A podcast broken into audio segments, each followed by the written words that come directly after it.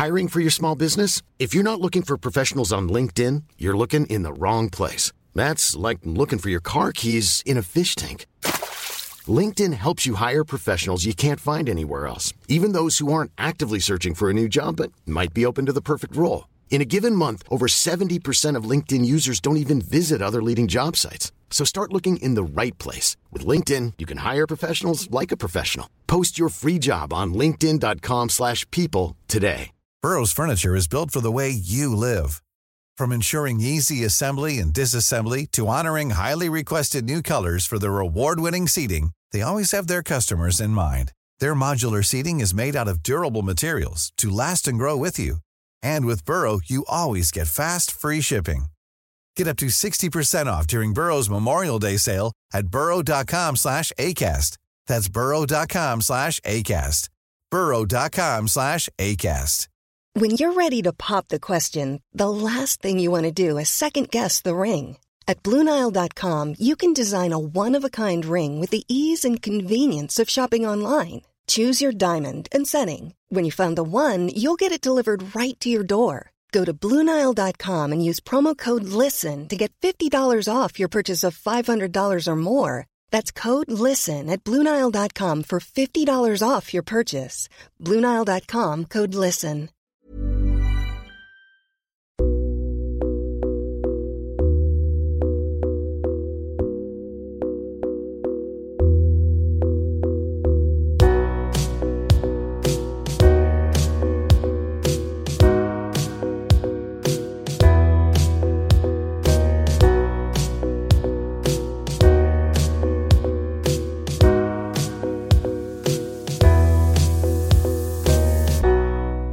Du lyssnar på Säg vad du vill Åland, en lokal podcast med fokus på fria samtal.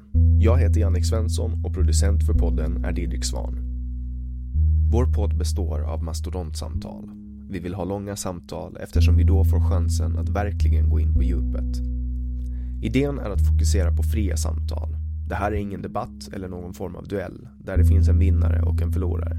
Det här är ett samtal där vi lägger fördomar åt sidan och där målet är att minska polariseringen.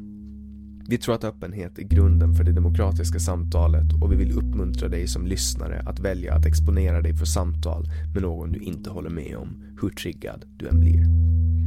Det kommer att diskuteras en hel del politik i den här podden och för att du som lyssnare ska slippa tänka på vad jag som programledare står politiskt kommer jag att med egna ord redovisa det för er. Jag tror på öppenhet även för min del. Min politiska bias, mina glasögon och min ideologi är frihetlig liberalism och jag är aktivt engagerad i politiken. Jag kommer att göra mitt bästa för att min partiskhet inte ska lysa igenom mitt uppdrag som programledare i den här podden.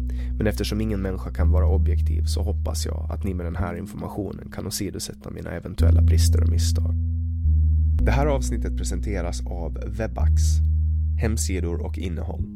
Jag heter Jannik Svensson och du lyssnar på Säg vad du vill Åland.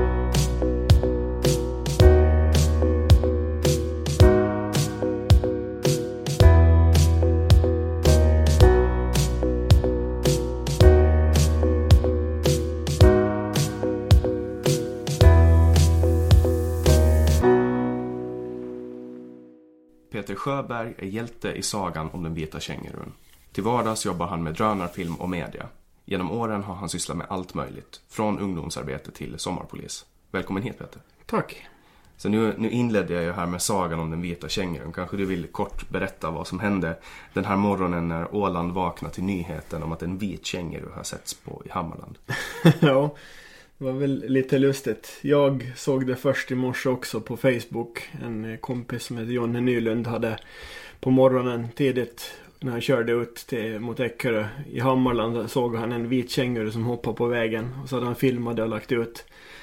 Och jag tyckte att det var ganska lustigt. Vet du, att det måste ju vara något aprilskämt eller någonting på något vis. Att det kan ju inte stämma. Men sen kollade jag på Facebook i gruppen eh, Försvunna djur och där, där vad heter det, så visade sig då att det var en, en eh, ägare som efterlyste den helt enkelt och ville ha hjälp att hitta den. Så då kontaktade jag henne och erbjöd henne att leta efter den från luften med min drönare. Och du jobbar med, med drönarfilm? Ja, jag har ett eget företag som heter Flygfoto Åland och där jag heter det, fotar och filmar med drönare och vanliga kameror också. Då gör det till marknadsföringsfilmer till företag. Mm. Och du lyckades lokalisera den här kängurun? Nej, inte egentligen. Det senaste de hade sett kängurun var ungefär en timme eh, innan jag kom på plats dit. Så att jag visste ungefär i vilka områden den kunde befinna sig. Men det var jättetät skog och ganska stor, stort område överlag. Och kängurun i sig var ganska liten. Så att jag flög två, två rundor på cirka 20 minuter men såg ingenting då eller. Men sen eh, såg jag den där gruppen som de hade skapat på Facebook. Att eh, de hade hittat den kängurun. Och då tänkte jag att då åker jag dit och ser om jag kan hjälpa till och övervaka från luften där medan de försöker fånga den. Och vad hände sen? Ni lyckades komma nära den då? Jo, då, då var den, hade den hoppat ner i ett väldigt djupt dike. Utan vatten dock, men, men den var fångad lite där. Så där kom de med ett stort nät som de skulle försöka fånga den med. Och vi var ganska mycket människor där som försökte Eh, omringa den så att vi skulle få tag på den. Men eh, där lyckades den hoppa över mig. Jag gick ner i diket och skulle mota den mot nätet så hoppade den över mig. Eh, och hoppade in i skogen. Så då blev det att vi måste följa efter den in dit då. Och det hade just före det varit en riktig åskil med massor med regn som hade kommit ner. Så att det var jätteblött i skogen. Och ganska svår terräng. Så efter ett tag var det egentligen bara jag som orkade följa efter den. Och de andra sakta ner lite. Så då eh, skickade jag skärmdumpar på var jag befann mig på Google Maps då. Att de kunde hitta vägar som eh, kom längre fram då så att de kunde genskjuta oss så att säga. Försöka hjälpa till att fånga den på nytt där då. Och sen lyckades ni lura in den i något? Ja, den vad heter det. De fick tag på någon från OMHM som skulle komma med, med bedövningspil och hjälpa till att fånga den. Eh, och då hade vi den först vid ett dike som var vattenfyllt, eller en liten bäck. Eh, men den hade den tagit sig över på något vis. Och var ute på en åker. Och då sköt hon från ONHM en pil som lite fastnade i den. Så att den fick en liten dos i sig men inte tillräckligt för att bli liksom sövd. Så då hoppade den vidare. Och eh, så jagade vi den en ganska bra bit tills den kom till ett bostadsområde där den först hoppade in på en, en privat tomt. Då. Och då, då, kom de som bodde i huset ut och tittade vad som försiggick och då blev den rädd och, och hoppade iväg igen. Men inte så långt den gången tack och lov. Och då sköt hon några gånger till mot den då men, men hon lyckades inte få tillräckligt med kraft i pilen att den fastnade. Så då erbjöd jag mig, eller frågade att, att jag har ganska bra kräcka i mina lungor eftersom jag har hållit på med fridykning förut och är ganska bra på att pricka. Så jag frågade om jag kunde prova en gång och se om jag skulle lyckas få den då. Och hon sa att det var okej. Okay. Så, så då provade jag och första skottet så tog det direkt där den skulle. Så att sen tog det kanske fem minuter så hade den slocknat. Men eh, när jag skulle ta tag i svansen på den och vi skulle sätta den i en bur så då piggnade den till igen och började hoppa och studsa. Så då var det en liten sån där stressig, ett stressigt moment främst för den då. Att, innan vi hade fått den i buren. Men, men det gick ganska bra det också sen. Så, så vad tänkte du när du står där med ett, ett blåsrör och ska skjuta en vit känguru i rumpan? ja, det var ju inte riktigt så jag hade tänkt mig att dagen skulle bli när jag vaknade på morgonen. Hade någon sagt det åt mig att jag skulle göra det under dagen så hade jag ju sagt att de hade varit tokiga. det är ju alla dagar man springer runt i skogen och jagar en vit känguru på Åland i alla fall. Eller, men... Det finns ju den här dramatiska filmen när du skjuter en Ja. Det ser ju väldigt, det ser, det ser, du ser ju ut som en djursjö. ja, tack. Jag tänkte så här direkt, jag bara, ah, där står en djursjö. Men ja. är ju Peter. Ja, ja, ja. Nej, jag är nog ingen djurskötare. Men däremot har jag ganska god hand med djur och är ganska bra på att läsa av dem överlag. Och, och veta när man ska backa lite och när man ska stå stilla och röra sig och sådär. Så att... Och det här är för att du har jobbat med ungdomar som du har lärt dig? Nej, jag vet väl inte. Jag, har alltid haft intresse av djur och natur. Jag har, har varit naturfotograf tidigare och farit runt på hela Åland och fotat djur och natur. Så det är väl lite där jag har lärt mig det. Mm. Just det. Och vi lärde ju känna varandra för fem, 15 år sedan. Ja, någonting sånt. När, när jag, var, jag var ett litet barn och, och åkte till mm. Mariabad och simma. Ja. Och du jobbade där och, och sen började jag fridyka tillsammans med dig. Mm. Eh, och du, du pratade lite om att lungkapaciteten från fridykningen hjälpte dig att skjuta den här pilen. Men för de som inte riktigt känner till fridykning, vad, ja. vad är det för någonting? Ja, det är ju en form av idrott. Eller eh, vad ska man säga? En träningsform egentligen då där man eh, lär sig att hålla andan så länge som möjligt. Att dyka så långt eller så djupt som möjligt på ett andetag då. Och där måste man helt enkelt träna upp sig och lära sig hur kroppen fungerar för att, att kunna hålla andan länge då. Mm. Och det, det, utgår, det utgår ju också ganska mycket ifrån att få kontroll över sinnet Exakt. för att kunna kontrollera Jag skulle säga att fridykning handlar om nitt- eh, 90% procent om det mentala och och 10% om, om fysik egentligen. Så man kan egentligen vara i hur dålig fysisk form som helst. Alltså Ja, inte, inte nästan till tänkte jag säga. Ja, nej precis. Ju bättre fysisk fo- form du är i desto bättre. Men det är ingen garanti på att du är en bra fridykare om du har ett eh, svagt psyke om man säger så. Mm. Utan du måste verkligen tävla mot dig själv, inte mot andra. Det är då det går bäst. Mm. Om vi pratar om de allra mest extrema fridykarna så finns det ju folk som kan hålla andan i 7-8 minuter. Ja, längre än så till och med. Jag vet inte vad världsrekordet ligger på nu, men då låg det någonstans runt 10-11 minuter här för mig. Och det är bara med syre från, från luften alltså. Ja, exakt. Att man andas in det som finns runt omkring dig så att säga. Sen kan man ju andas ren syre också. Och Ja, exakt. längre, men det är lite fusk. Ja, då kan man hålla, jag tror att det är över 20 minuter någonting då som någon har hållit andan också. Och det är ju lite, det, är ju ett, det finns ju filmer på trollkarlar, illusionister som gör det. Ja, Att de andas ren syre, ligger under vatten. Alltså. ja exakt. David Blaine var ju en av de som gjorde det. Det är ju, det är liksom... Alltså, när jag brukar göra så, för att jag har ju mitt personliga rekord att hålla andan i tre minuter. Ja. Jag tror du var med och tog det. Ja, 2006 ja kanske. det stämmer. Och, och det, det brukar jag göra nu. ehm, att jag, när jag ser någon dyka i en film så brukar jag hålla andan. ja, det blir en sån här reflex nästan. Och så, se, och så ser jag om jag kan, om jag kan hålla andan lika länge. Men, Ja. men när jag bara liksom spontant sätter mig ner och försöker hålla andan så klarar jag kanske 30-40 sekunder. Ja, Förrän det börjar skrika efter luft. Men när man gör de här andningsövningarna så, så kan man ju hålla andan extremt länge. Ja. Och verkligen överträffa sig själv. ja.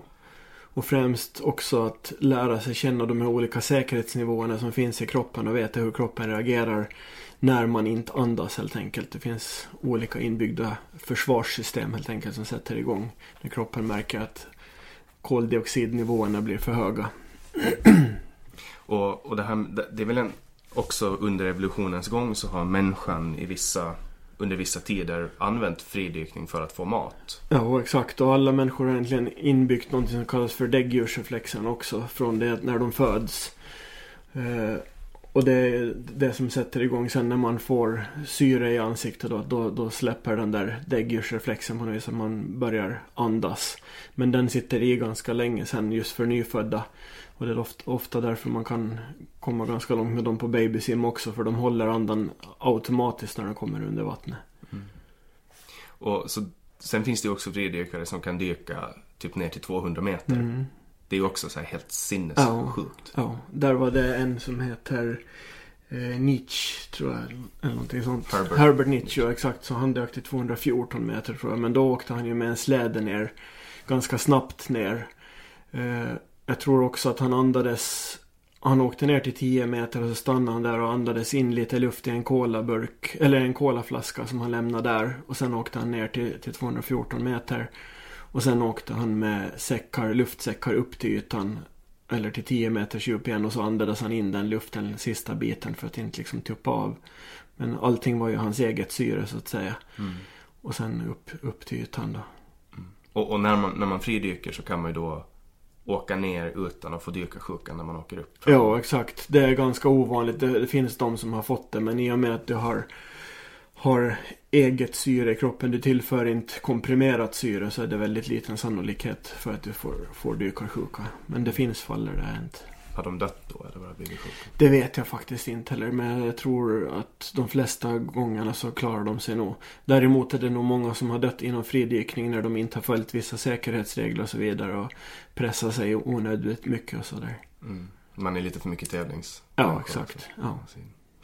Ehm, för, för det är ju alltså, om man, om man till exempel tar vad det kostar med en dykare som ska ta sin utrustning och sin utbildning och allting och gå ner och hämta en telefon till exempel. Då är det ju alltid mycket bättre att ringa en fridykare. Så är det, så är det. Står, ger du ut dina tjänster till marknaden på det sättet, hämtar folks cyklar och telefoner som de tappar i Om jag gör det? Ja. Nej, det gör jag nog inte. Eller det var så länge sedan jag höll på med fridykning så att jag är nog inte lika bra på det nu. Det är nog färskvarad också. Främst teknikmässigt. Men också konditionsmässigt ska jag säga.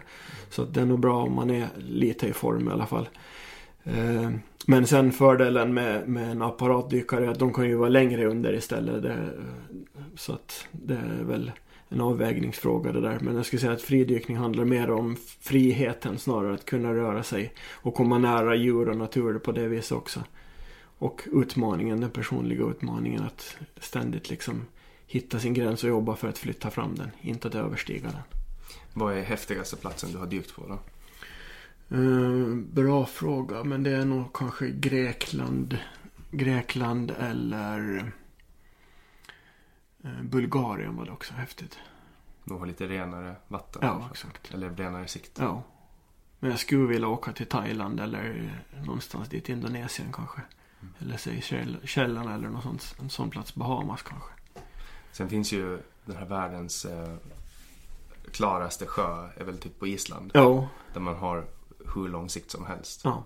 Det skulle vara ganska häftigt. Jag får, jag får känslan av, alltså du gillar ju att, att flyga drönare. Ja. Och du gillar att du, du kör även dykdrönare. Ja. Och du dyker. Det känns som att du vill vara på alla platser förutom på jorden. Nej, jag vill vara på jorden. Det är det som är själva grejen. Men jag gillar teknik som kan ge mig nya perspektiv och få gör, hjälpa mig att se saker som annars skulle vara omöjliga att se. Så att, att eh, en drönare från luften, den kan se saker och ting som man annars inte skulle se. Som sagt kan hjälpa folk att leta efter saker eller få en helhetsblick över ett område och sådär. Och även komma nära områden som är svåra att ta sig till med fots till exempel. Att under Alfrida när det var så då hjälpte jag ju en del med att kolla på deras skogsområden hur mycket skador det var. Jag for också ut till några holmar och inspekterade några stugor för att se om de hade skadat sig någonting. För då gick det inte att gå ut på isen, den var för tunn för det och det gick inte heller att åka ut med båt så att då hade folk det lite jobbigt. Mm. Men eh, nej, så att jag gillar, gillar kameror och verktyg som kan hjälpa mig att få nya perspektiv och se saker på nya sätt. Sen har du ju också, du har ju ganska länge varit intresserad av vrak. Mm. Du har väl dykt i vrak också? Fredrik? Ja, jo, några men inte så jättemånga heller. Men nu har du ju funnit att man kan hitta vrak med drönare. Ja, det har jag. Jag hittar både från luften då först som jag hittade när det har varit ganska mycket lågvatten men också klart i vattnet. Då ser man dem ganska bra från luften. Och sen kan jag fara med min ubåtsdrönare då och kolla på dem under vattnet sen då. Och det som har blivit populärt på sista tiden är 360-kameror. Så då har jag också satt fast en sån på min drönare ubåt. Så att jag kunde i efterhand sen kolla åt alla håll och kanter och pausa och titta och vrida åt vilka håll som helst för att inte missa några häftiga detaljer. Har du hittat någonting riktigt stunning? Nja, inte vet jag riktigt stunning heller men däremot eh, ett vrak i Kärringsund var ganska häftigt att dyka i. Där var det en liten, liten ekstock bredvid också som var ganska bra bevarad och så såg det ut som det var några flaskor på botten där också. Jag vet inte om det var någon form av vinflaskor eller champagne eller vad det också är men, men eh, jag har faktiskt inte haft så jättemycket tid att hinna fara runt och, och filma med det egentligen. Så du har inte varit ner och hämtat de här flaskorna? Nej, det har jag inte heller. Men du är sugen? Nej, man får inte ta grejer. Eh, Det är ganska hårda regelverk vad gäller eh, alla, alla vrak i Ålands vatten är väl skyddade så att Så då kommer vrakskyddskommissionen att ta det? Exakt, ja nej man ska nog vara försiktig med den biten. Men har du, vad, vad kan man göra då? Så jag tänker på de som hittar den här champagnen. Ja. Hur, hur gjorde de? Ja, de, eh, de kontaktar väl museibyrån och så samarbetar de med dem gissar jag. Eh, Och där fick de nog väl någon form av hittelön men det är nog ganska lite pengar det ligger i det också om jag har förstått saken rätt. Ja, de fick ju uppmärksamhet i hela världen. Sen fick de ju Ja, korka en flaska champagne. Exakt. Eller Ja, fick ja. och fick, men ja. de gjorde väl det. Ja, ja, ja. Nej, men så det är väl snarare det och sen kanske också det historiska värdet. Just att det är intressant bara att se just saker som kanske inte alla människor kan se. Apparatdykare som sagt så kan komma ner till 30-40 meters djup. Och med den ubåtsdrönaren som har så kan jag komma ända ner till 100 meters djup av under 3-4 timmar. Så att, att på det viset har man ju större möjligheter att se saker. Där måste ju vara helt mörkt, eller? Eh, ja, och på 30 meters djup så börjar det nog bli ganska mörkt. Eh, I våra vatten i alla fall. Sen beror det ju på hur, när det är. Om det är på våren till exempel är det klarare vatten på hösten. Och till och med på vintern kan man åka ner under isen och titta så är det ännu klarare. Men generellt sett så är det ju inte lika bra klarhet i våra vatten som det är mera söderut. Så du behöver en lampa på? Jo, men det har den inbyggt. Vad har du, var har du varit i sommar då? Var I sommar har jag jobbat på Kärningssund faktiskt som aktivitetsguide och fota och filma där också och jobba med sociala medier för att få lite synlighet åt dem där. Så det har varit ett kul jobb. Jag har kört jetskis och flygdrönare och fiskat med barn och gjort ma- massa andra kul grejer där. Så har du, har du varit ute och gjort några dykningar på det där vraket? Eh, ja, då i början av säsongen när det fortfarande var klart i vattnet så då var jag och, och filmade där lite. Annars har jag inte. Men däremot har jag gjort några inspektionsjobb med det tidigare och bara filmat ett långt rör till exempel, insugsrör. Och kolla att det var helt överallt. Och sen var jag också och kolla på en eh, högspänningskabel som de trodde att det var någon tjorva på. Det var det också. Eh, jag har varit i kontakt med några olika företag men att intresse har varit lite sådär halvsvalt. Och jag har inte haft så mycket tid att marknadsföra mig heller på det sättet så därför har det inte blivit så mycket. Så nu har jag den faktiskt till salu den ubåtsdrönaren och funderar på att köpa en bättre som har, har lite mera funktioner. Just det, så det är inte för att du ger upp Nej, nej, nej. utan du, du vill bara uppföra det? Ja, ja. Jag har det ju också, även fast jag har det i mitt företag så kan jag ju utnyttja det privat också. Jag har alltid varit fascinerad av djur och växtliv och sånt. Så att då kan jag ju se på fiskar och diverse annat också. Och du jobbade tidigare på Paf, Mm, det stämmer bra.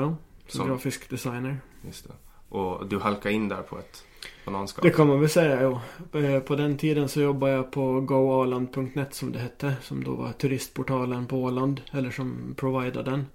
Ehm, Och då i i ett samband med att jag slutade där så gjorde jag ett jaktspel åt Ålandstidningen eh, som jag gjorde i Flash. Där man kunde jaga sjöfåglar då. Det var ganska populärt. Eh, Så då... det kommer jag. Ja, så då ringde de faktiskt från, från Paf och sa att nu behöver vi ha någon som kan Photoshop och Flash och, och sådär. Att är du intresserad av det? Och jag tyckte att det lät som ett, ett bra erbjudande så uh, passa på att hoppa på det då. Och där var du i tio år? Ja, 11 år. 11 år. Till och med 12 om man räknar. Jag jobbade någon sommar där också. Sommarjobbade där före. Och sen fick du vara med om hela den här Pafs omstrukturering? Ja, tyvärr. Jag var med om den, när var det då? 2007? Nej, 2009 eller när det var någon gång tror jag. Då klarade jag mig igenom den. Men nu den här gången så fick jag tyvärr gå då i samarbetsförhandlingarna. Så det var ganska jobbigt när jag varit där så pass länge ändå. Mm. Och familj och Exakt, Och... ja.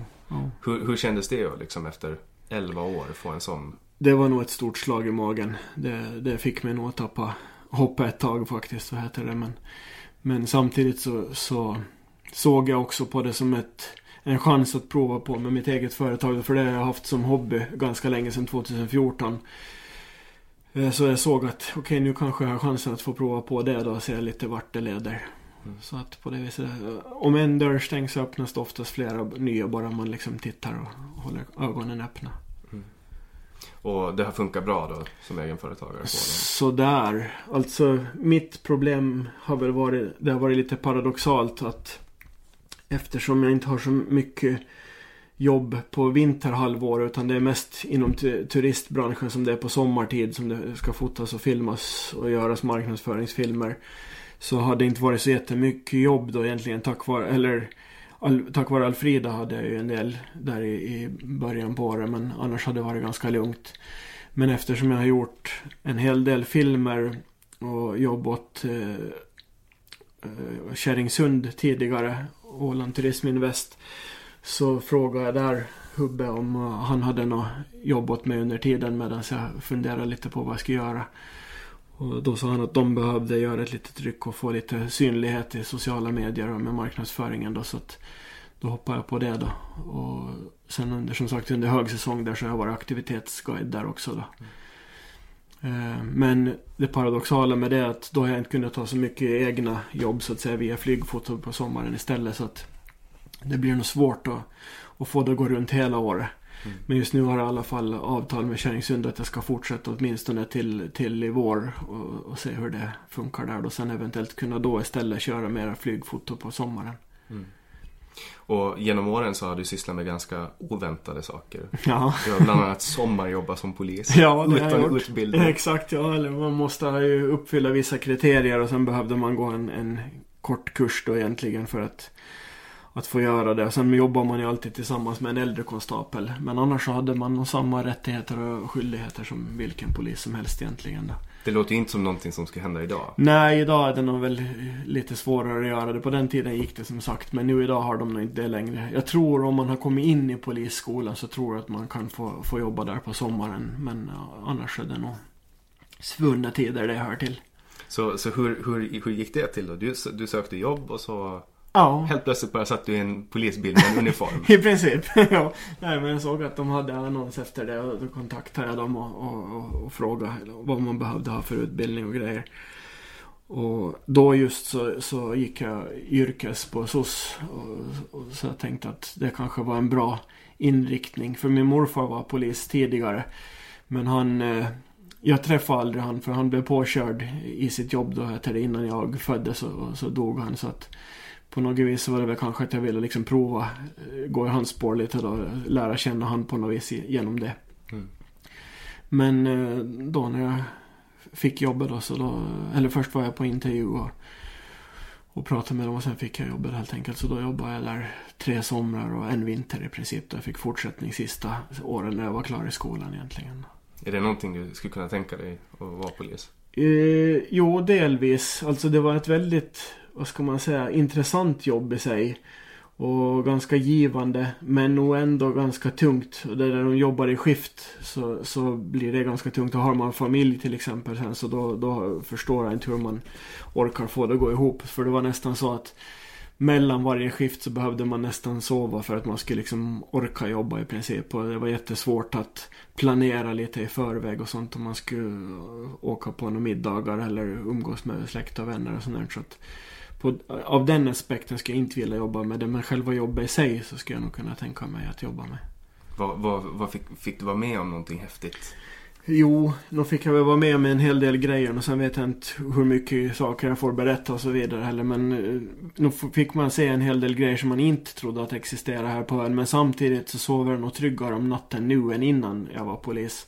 För att jag vet att det är inte liksom så grov brottslighet egentligen. Det kanske de senaste åren kanske det har ökat lite. Men, men generellt sett så är det ju mest sådana små fifflare. Och, Sen är det ju klart att det är mycket droger och, och problem med det. Och det är ju lite tråkigt men men annars så är det väl inte så mycket brottslighet om man ser på till exempel Sverige där det ju skjuts folk varje dag. Ja, men, men sen har vi också då samma dag som den här vita kängurun så blev ju även Mattispunkten rånad. Ja, exakt. Snacka om att det liksom händer grejer på en och samma dag. Mm. Och Bill Clinton har besökt dem. Ja. Liksom. Det är ju inte, det är ju inte en tråkig ö. Nej, det är det verkligen inte heller. Jag kommer ihåg det där rånen när det var också mot Ålandsbanken. Det var en samma grej att man trodde, men det här är ju några aprilskämt eller någonting sånt. Att vem skulle liksom råna en bank på en ö? Mm. och 2004 va? Ja, någonting sånt ja. Men det- de det- hade ju automatvapen och gick Jo, jo, jo, jo nej, men det kommer jag ihåg att det var en, en jättestor story. Att det var på något vis, även fast det givetvis är tråkigt när sånt där händer. Så är det ju ändå också väldigt spännande och fascinerande på något vis. Att det lyfter upp vardagen på något sätt. Ja, på ett sätt ja. Man förstår att man, man lever inte helt isolerad. Nej. Och du har även jobbat med ungdomar. Jo, jag jobbar på Tvärsan och även lite på Unkan ett tag. Eh, och det var också ett väldigt intressant och givande jobb. Det gjorde jag egentligen eh, samtidigt som jag jobbade också på Mariebad. Eh, jag hade de två som deltidsjobb då innan jag började på Paff. Så jag jobbade två kvällar i veckan på Tvärsan då egentligen. Så du har jobbat med mycket sociala, mycket sociala jobb. Ja, det skulle jag säga. Jag, gillar nog människor. Jag är en ganska social människa överlag. Och jag gillar att skoja och skämta och ha kul överlag och sånt där. Men Mm. också kan vara seriös om det behövs. Om det behövs. Ja, Vem vill vara det egentligen? nej precis. Livet är roligare om man skrattar. Så vad, vad tycker du om, om dagens ungdom då? Det har jag svårt att uttala mig om ärligt talat. För just nu, det, det var ett tag sedan jag jobbade med dem egentligen. Men jag vet inte. Alltså dagens ungdom, det är väl som man säger, tänkte jag säga, även på Sokrates tid så pratar man om dagens ungdom. Så att ungdomen är vad ungdomen är, de gör vad de gör och så vidare. Men jag vet inte, Åland överlag kanske börjar bli lite kallare på ett sätt. Lite att man inte bryr sig lika mycket och kanske att man börjar begå lite mer brott och det att man är mer anonym alla känner inte alla på samma sätt längre och då blir det att man inte bryr sig lika mycket om sin nästa så att säga heller som man kanske gjorde för en 10, 15, 20 år tillbaks i tiden. Och det kan ju vara lite tråkigt. Men däremot så finns det ju fortfarande jättemycket fina ungdomar som jobbar stenhårt och som är hjäl hjälpsamma och så vidare. Så att det finns ju båda sidor alltid av ett mynt. Att det finns både rötägg och, och duktiga. Mm. Och då kanske det är viktigt att man ser till att lyfta fram de som är, är duktiga. Men också att hjälpa de som har det jobbigt. För oftast grundar det sig väl i att, att de har någon form av, av problem eller har det kämpigt i livet generellt sett. Mm. Och jag menar, dagens ungdom har ju tillgång till teknik som aldrig har funnits förut. Alltså, jag kommer ihåg när, när jag växte upp. Du lärde ju mig Flash. Ja. När jag var, vad kan jag ha varit, 11-12. Ja. Och, och liksom att som, som barn, sen, sen hjälpte du mig även mycket med Photoshop. Mm. Och liksom att som barn få tillgång till de här verktygen Alltså när du var barn, då mm. hade du tillgång till typ Commodore 64. Ja, jag hade en 386 som hade, jag tror den hade 16 megabytes RAM-minne eller något sånt där. Jag tror att det var 16 färgers skärm. Och jag kommer ihåg att jag var så avundsjuk på min granne som hade 256 färger och kunde göra mycket häftigare teckningar och grejer. Vi hade inte ens mus på vår första dator så jag fick sitta och hålla in insert och jobba med piltangenterna för att kunna göra teckningar i Paint. Det är helt... För det, det, är liksom så här, ja då är, det var ju ganska långt efter Commodore 64. Men det är typ för mig så här, när min tidslinje bakåt när det ja. kommer till teknik. Det är ja. så här Commodore 64 ja. och sen kom PC. Ja. Typ så. För, för när jag växte upp då hade vi tillgång till typ Windows 95. Mm. Eh, vi hade ju det i skolan så fortfarande ja. när jag gick i tvåan, trean, ja. så hade vi Windows 95 på datorerna. Eh, men alltså de som, alltså nu skiljer det ju tio år mellan mina småsyskon och ja. mig. Och nu när de växer upp då har de direkt så här, får de en iPhone i handen, mm. färdig. Och de behöver ju liksom inte lära sig mjukvara. Nej. Utan allting är så användarbart och allting bara funkar. På din tid mera mm. och på min tid till ja. viss del. Så fick man ju sitta med kommandotolken. Exakt. Och, och utföra så. Man behövde liksom en grundläggande förståelse i hur ett operativsystem ja, byggs upp. Exakt, även bygga ihop datorerna och sätta in minneskort och, och RAM-minne och diverse byta processor och sånt och hela det, det köret för att uppgradera i princip. Då, så att man ska få lite bättre grejer men billigare. Mm. Så att på det viset lärde man sig kanske mera. Så jag vet inte egentligen hur mycket barnen lär sig idag. För många är jättenegativt inställda till teknik överlag. Kanske av det här äldre gardet. Men jag tycker att teknik är bra. Så länge man inte blir en slav av tekniken. Utan man lär sig hur den fungerar. Och att man kan liksom använda den i, vardagslivet på rätt sätt. Mm. Och tyvärr är det väl lite så med smartphones idag att vi är lite slavar under dem. Att alla går ju i princip och tittar på dem hela tiden. Man kollar lite på den så är det slö. Tittar när man kör bil och man gör det ena och det andra. Så det har blivit någon form av, vad ska man säga, modern rökning eller någonting. Att snart måste vi ha någon sorts rökruta där man får sitta med mobilen och mm. pilla på den. Jag tror att den största tidskonsumenten där är ju sociala medier. Mm. De har ju byggt upp sina algoritmer på ett sånt sätt ja. så att den ska mata oss. Så att vi blir liksom... Ja, och det värsta är att man sitter och tittar på det där timme efter timme och det ger ju inte egentligen någonting men man liksom bläddrar fall att det är någonting mm. intressant. Och idag var det ju till exempel någonting väldigt intressant ja. som har fått jättemycket likes och kommentarer och grejer och så vidare. Och också på något vis har spridit lite kärlek. Och på det viset tycker jag att sociala medier är jättebra. Och just det om man behöver få ut information snabbt till folk så det är kanonbra. Mm. Men sen finns det som sagt en, en mörk sida av det också som vi alla behöver jobba med, även jag. Mm. Ja, jag, som, jag, kan ju sitta liksom, eh, alltså om jag ska jobba, jag jobbar ju i princip bara vid dator. Mm. Jag behöver liksom ibland, för att överhuvudtaget kunna jobba, logga mm. in på ett konto på min dator mm. som inte är, har Facebook i mm. webbläsaren. Det är så enkelt liksom att bara gå in och sitta och ja, ja. hålla på. Ja, om man blir fast i det. Och, och det här är ju alltså både på gott och ont. Alltså vi är ju mer sociala än vad vi någonsin har varit. Mm. Men samtidigt om man kollar till exempel på hur det här har slagit ut samhälles och mm. ungdomsgårdar. Ja. Det är ju inte en grej längre. Nej. Och jag tycker att generellt sett så är vi inte sociala på samma sätt. Att vi kanske träffas och umgås på det sättet mer. Utan vi har kanske mycket kontakt med varandra just via sociala medier. Men det känns ofta ganska ytligt egentligen. Och jag tror att folk lite också börjar tröttna på många av de här på, på Facebook och Instagram och så vidare. Att man, det känns som att man har sett det mesta. Och kanske just därför blir sådana här stories sen med, med en vit känguru liksom jättestora. För då är det någonting nytt som ingen har sett tidigare.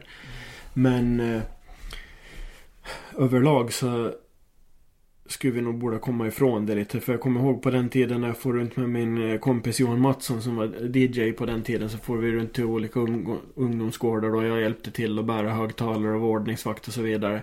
Men sen när mobilerna började bli mer och mer vanliga. Då var det så att det kom några ungdomar dit. Och så skickade de mest typ nej det är ingen här. Och då, då kom det inte flera dit heller. Utan det liksom spred sig, men då får vi någon annanstans. Medan innan mobilerna kom. Då kom ungdomarna dit. De måste komma dit för att kolla om det var någon där. Och då blev det ju mer och mer ungdomar. Och till sist så var det liksom stort gäng och, och det vart kul. Mm. Och så är det väl lite överlag idag. Att, att folk kanske inte umgås och träffas lika mycket på det viset. Utan det blir mer att man snackar och håller kontakt digitalt. Mm. Och det är ju lite tråkigt tycker jag. För, för jag kan minnas liksom i, i ungdomen, då var ju MSN en grej. Ja. Uh, det finns väl inte idag? Ja, jag är tveksam till det. Jag skulle, jag skulle bli jätteförvånad om det överhuvudtaget existerar. Ja. Och då satt man ju och chattade med folk. Liksom. Ja. Men då var ju att chatta, då gick man ju in och så satt man sig ner i chattprogrammet och så ja, öppnade man fem olika chattfönster. Och sen satt man och skrev. Då var det liksom som en på... Och då, förväntade, då, då förväntades det att man skulle liksom sitta och skriva. Uh, måste bara flytta min hund. Att då förväntades det att man skulle sitta och skriva. Om man slutade skriva så kunde man skicka vibbar ja. och sånt. Liksom. Ja. Uh, idag så är ju liksom, ibland kan det gå men, 24 timmar förrän jag svarar på ett Facebook-meddelande. Mm. Ja. Uh, och det är liksom inte på samma sätt. Men å andra sidan så kan man ju kontakta vem som helst på Facebook. Jag vet, vet, inte när jag senast frågade om någons telefonnummer. Nej. Det är ju en grej in the past. Känns det som. Idag gjorde jag faktiskt det just till hon här Therese då, som ägde den kängurun för att jag skulle kunna ringa upp henne. För ibland, just till exempel om man kör bil då så är det ju inte så där bra om man ska sitta och skriva samtidigt. Så att då är det ju smidigare att prata till exempel. Men, eh, ja. Ja, jag, ring, jag ringer nästan aldrig på nummer. Jag ringer på Facebook Messenger. Typ. Ja, ja. Man har ju typ internet överallt. Ja, ja. Men, eh, ja, nej det kan nog vara att, att det förändras åt det hållet också. Med Kanske en generationsfråga också. Ja. Jag tycker att det är klumpigt. Och sen det, det som jag reagerar mest på när jag ska ringa någon eh, via mobilnätet är hur dålig kvalitet det är. Mm. Det är ju sjukt dålig kvalitet. Ja, ibland är det Och man måste nästan skrika. ja.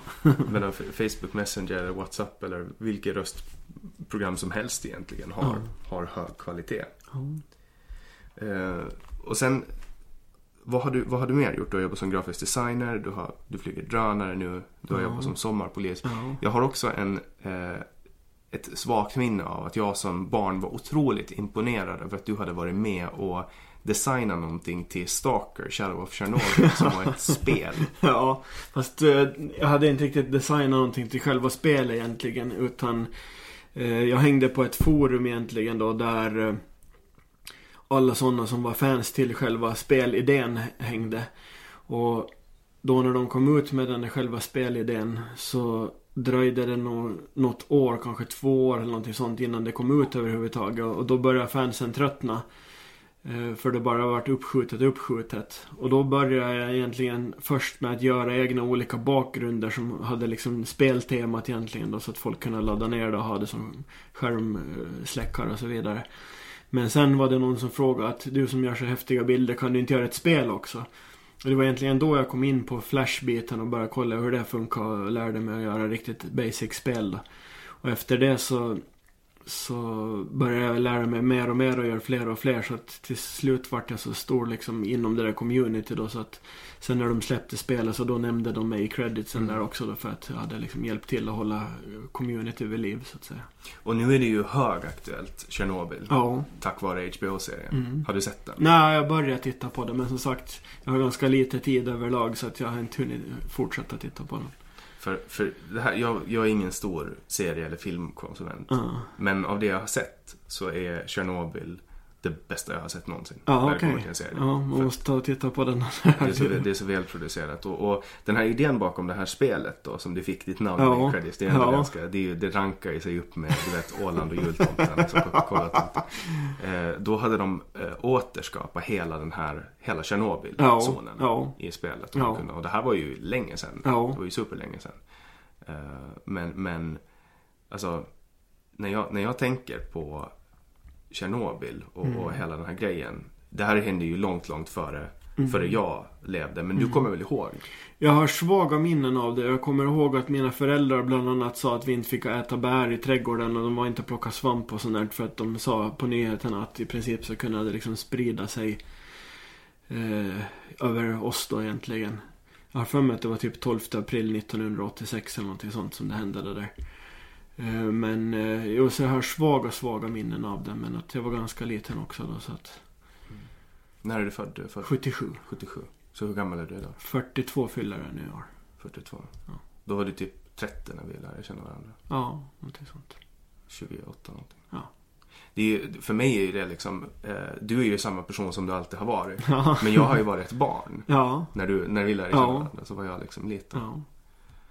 Så det, Men du har ju utvecklats väldigt mycket. ja, det får man ju hoppas. ja. Det skulle vara tråkigt om jag skulle vara en liten röd 12-åring fortfarande. ja. ja. Vet inte vad jag skulle, skulle, skulle permanent fastna i barndomen. Mm. Nej men det har hänt, alltså. Jag kommer ihåg för kanske, det måste ju också ha varit så här tio år sedan när, när eh, så fort det började åska Mm. så skrev jag till dig på MSN. Ja. Och så åkte vi ut och så fotograferade vi blixtar. Yes. Det var- det var också en rolig tid i mitt liv. Jag kommer ihåg det också att Och folk tipsade mig just överlag så här när det var oväder. För jag älskar ju att att försöka fånga blixten på bild och det är ju ganska svårt när vi bor på en ö. Och ofta var det så att man såg på de här åskradarna att okej nu är det ett oväder på gång nere i Östersjön och kommer på väg upp hit mot Åland.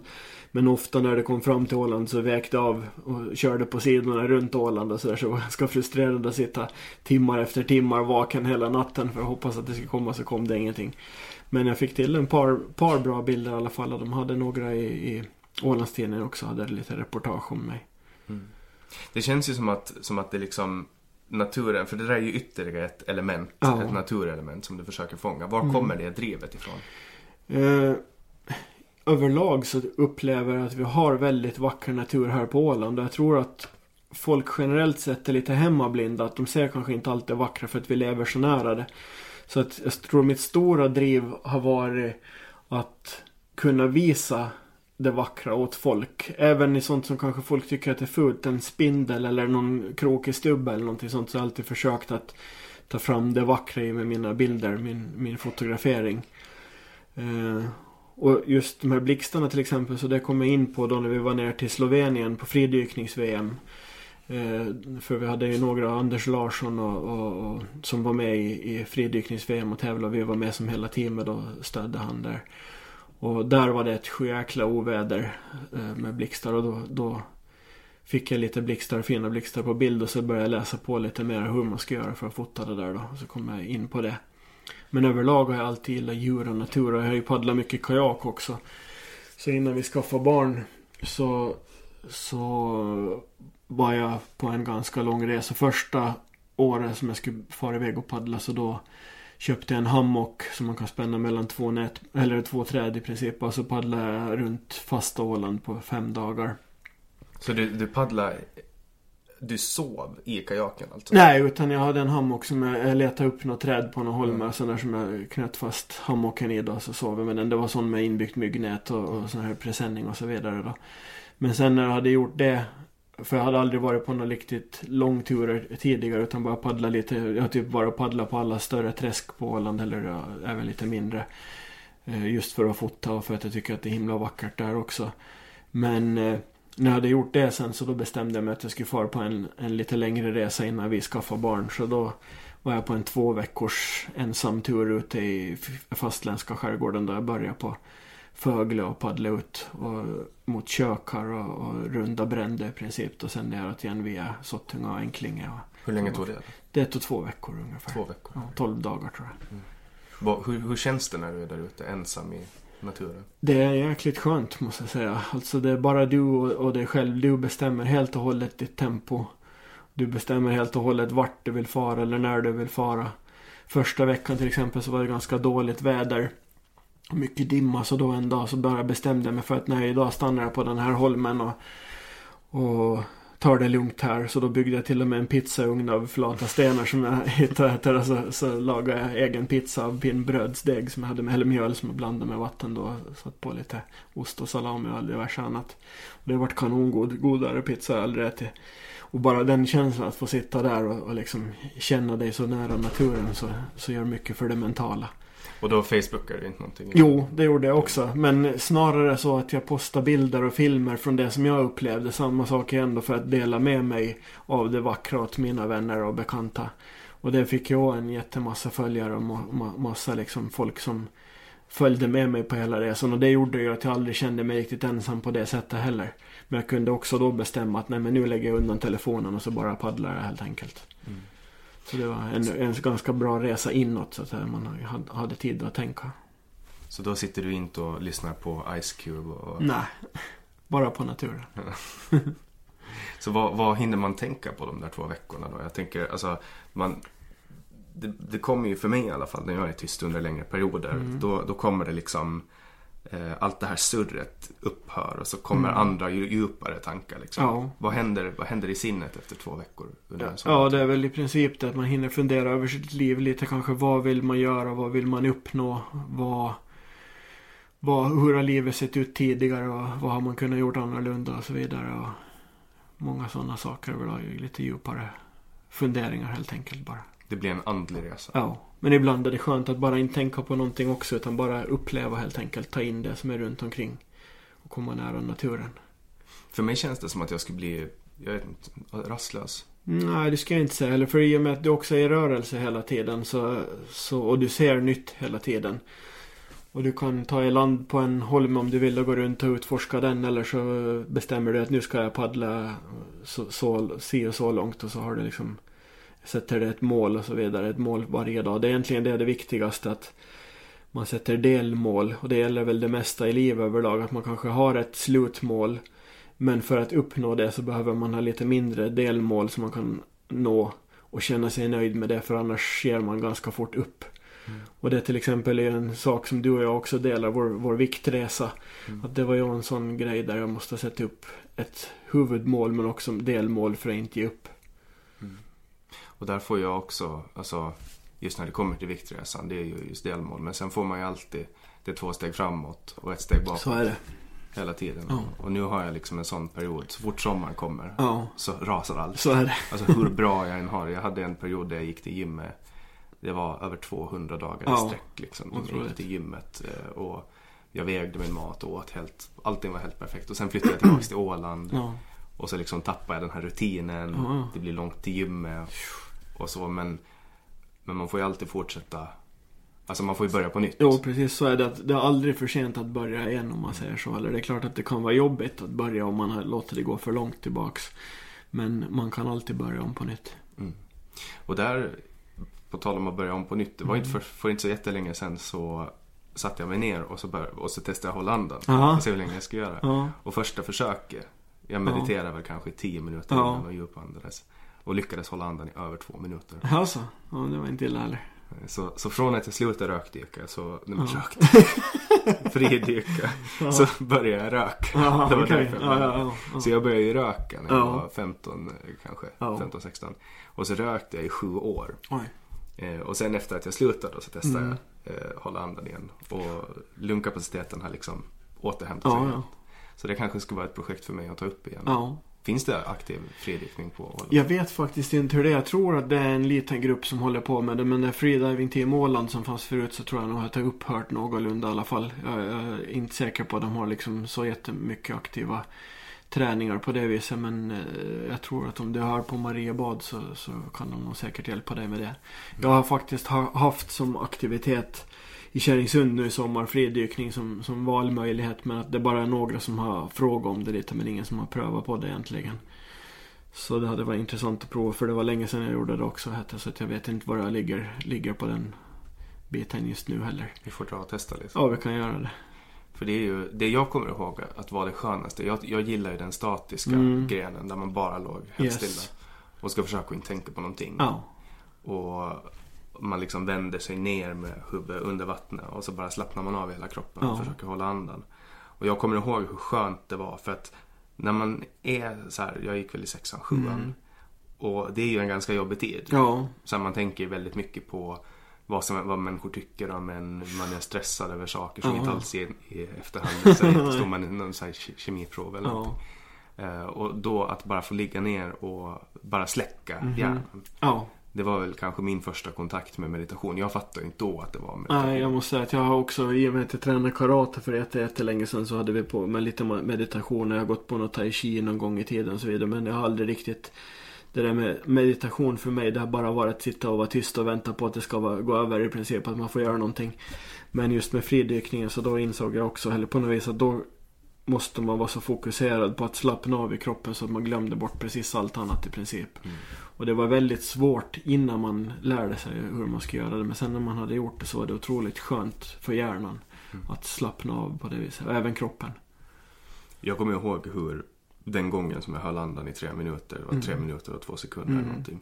Då lyckades jag i princip släcka ner hjärnan så Mm. att jag var i någon form av halv, Ja, man blir, ja, man blir lite trans nästan. Och det var en helt sjuk känsla att komma upp liksom, vända mig om och liksom. Ja, Då kändes det som att det har gått några sekunder. ja, Och så frågade jag den som nu höll tid, om det var du kanske med. jag tror det. Så frågade jag hur länge det har gått och så visade det. Ja. Och, och det är sånt här, nu på, på senare år så har jag mediterat, Mm. börjat meditera för att ehm, det, det är en viktig del Mm. av, av, alltså, av mitt liv för att jag ska kunna må bra. Ja, Är att jag ska kunna sitta i tystnad och känna alla de här känslorna som kommer. För att kroppen har något Ja, men ett effektivt sätt att bara lagra undan känslor. Så. Mm. "Nej, Jag har inte tid att känna den här känslan nu. Jag har två kunder som jag måste träffa och det liksom funkar inte och jag måste få det här gjort. Och då liksom bara så på något sätt trycker man undan det. ja. När man, när, man sätter sig ner så kommer de här känslorna upp till, till ytan. Mm. Och, och jag har sagt det förut i, den här podden, prata om det, att, att när jag var på yoga första gången så, så sa yogaläraren till mig så här att men nu när det är första gången för dig så kanske du kommer att, du kanske kommer att känna massa känslor. Kanske bli ledsen eller, eller så. Låt det bara komma liksom. Och jag tänkte, men vad, vadå? Ska jag bli ledsen för att jag står och sträcker lite på mina lår? Vad, vad, vad är det? Men det kom. Alltså, Mhm. jag började gråta. Alltså. Och, och så frågade min syster, som är yogalärare, Ja. varför händer det så här? Så sa hon att men, man går runt och så lagrar man alla känslor i Ja. kroppen och sen när man slappnar av så kommer de upp igen. Men största delen av mitt liv har jag typ försökt förkasta det som sådana människor säger. Du vet, Ja, ja. människor med, yogamänniskor med sja- Ja. sjal, sjalar. Ja, ja. Går runt och kan känslor. Men, men det är en, känslolivet är ju en större del ehm, än vad man skulle kunna tro. Liksom. Mm. För att ofta, jag tycker att alltså speciellt skolan och skolsystemet idag uppmuntrar oss inte så jättemycket Nej. att, att känna de här känslorna. Och speciellt inte sociala livet i skolorna. Liksom. Nej.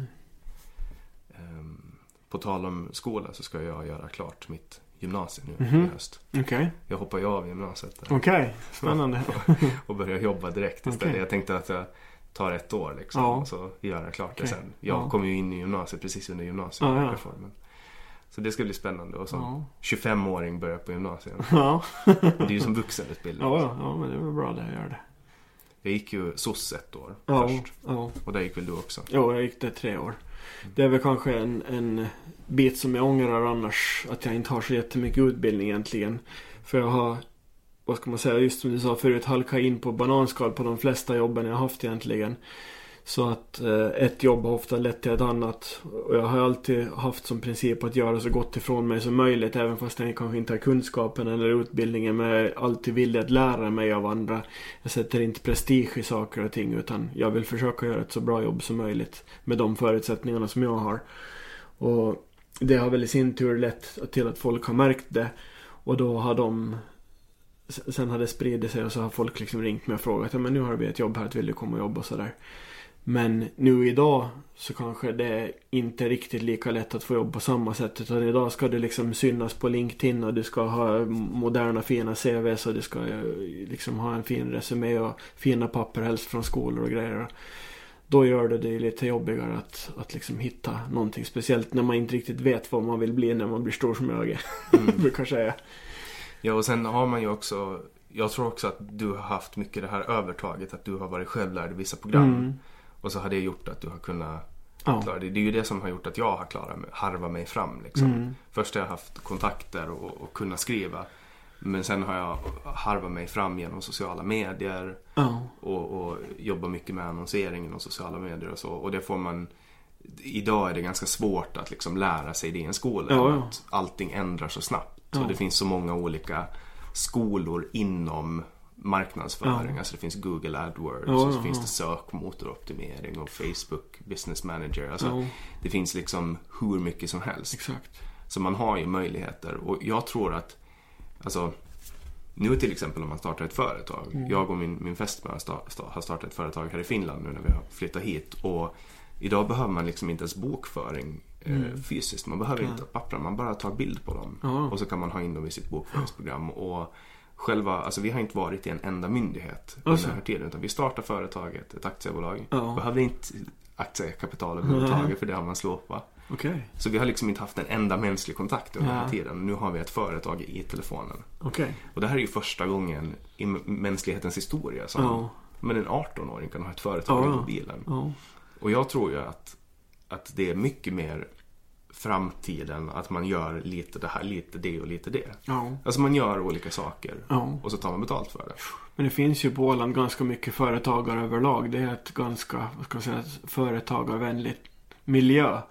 Och det finns jättemycket driftiga människor på den här ön också. Så att jag är inte förvånad över att det finns så mycket företag egentligen. Och det är kanske dit att det kommer att gå mer och mer också. Att folk vill kanske inte sitta på ett och samma företag och göra samma sak år efter år efter år efter år. Och inte få någon uppskattning för det heller. Utan eh, om man har företag då är man lite sin egen herre. Man gör det kanske som man brinner för snarare. Det är ingen som säger åt dig vad du ska göra och inte göra och så vidare. Så att, men sen kommer det ju snar, också tyvärr med en hel del, vad ska man säga, problem eller eh, utmaningar snarare kanske med att vara egen företagare också. Att det är ju inte samma trygghet som om du har fast anställning någonstans. Så det är inte, du måste ju verkligen jobba för, för dina pengar och så vidare. Så att, Ja och sen är vi ju, alltså min generation speciellt, alltså vi är ju helt fucked när det kommer till pension. mm, Det finns ju ingen chans att Nej. vi kommer att få en Nej. pension vi kan leva på om Nej. inte vi börjar spara själv. ja.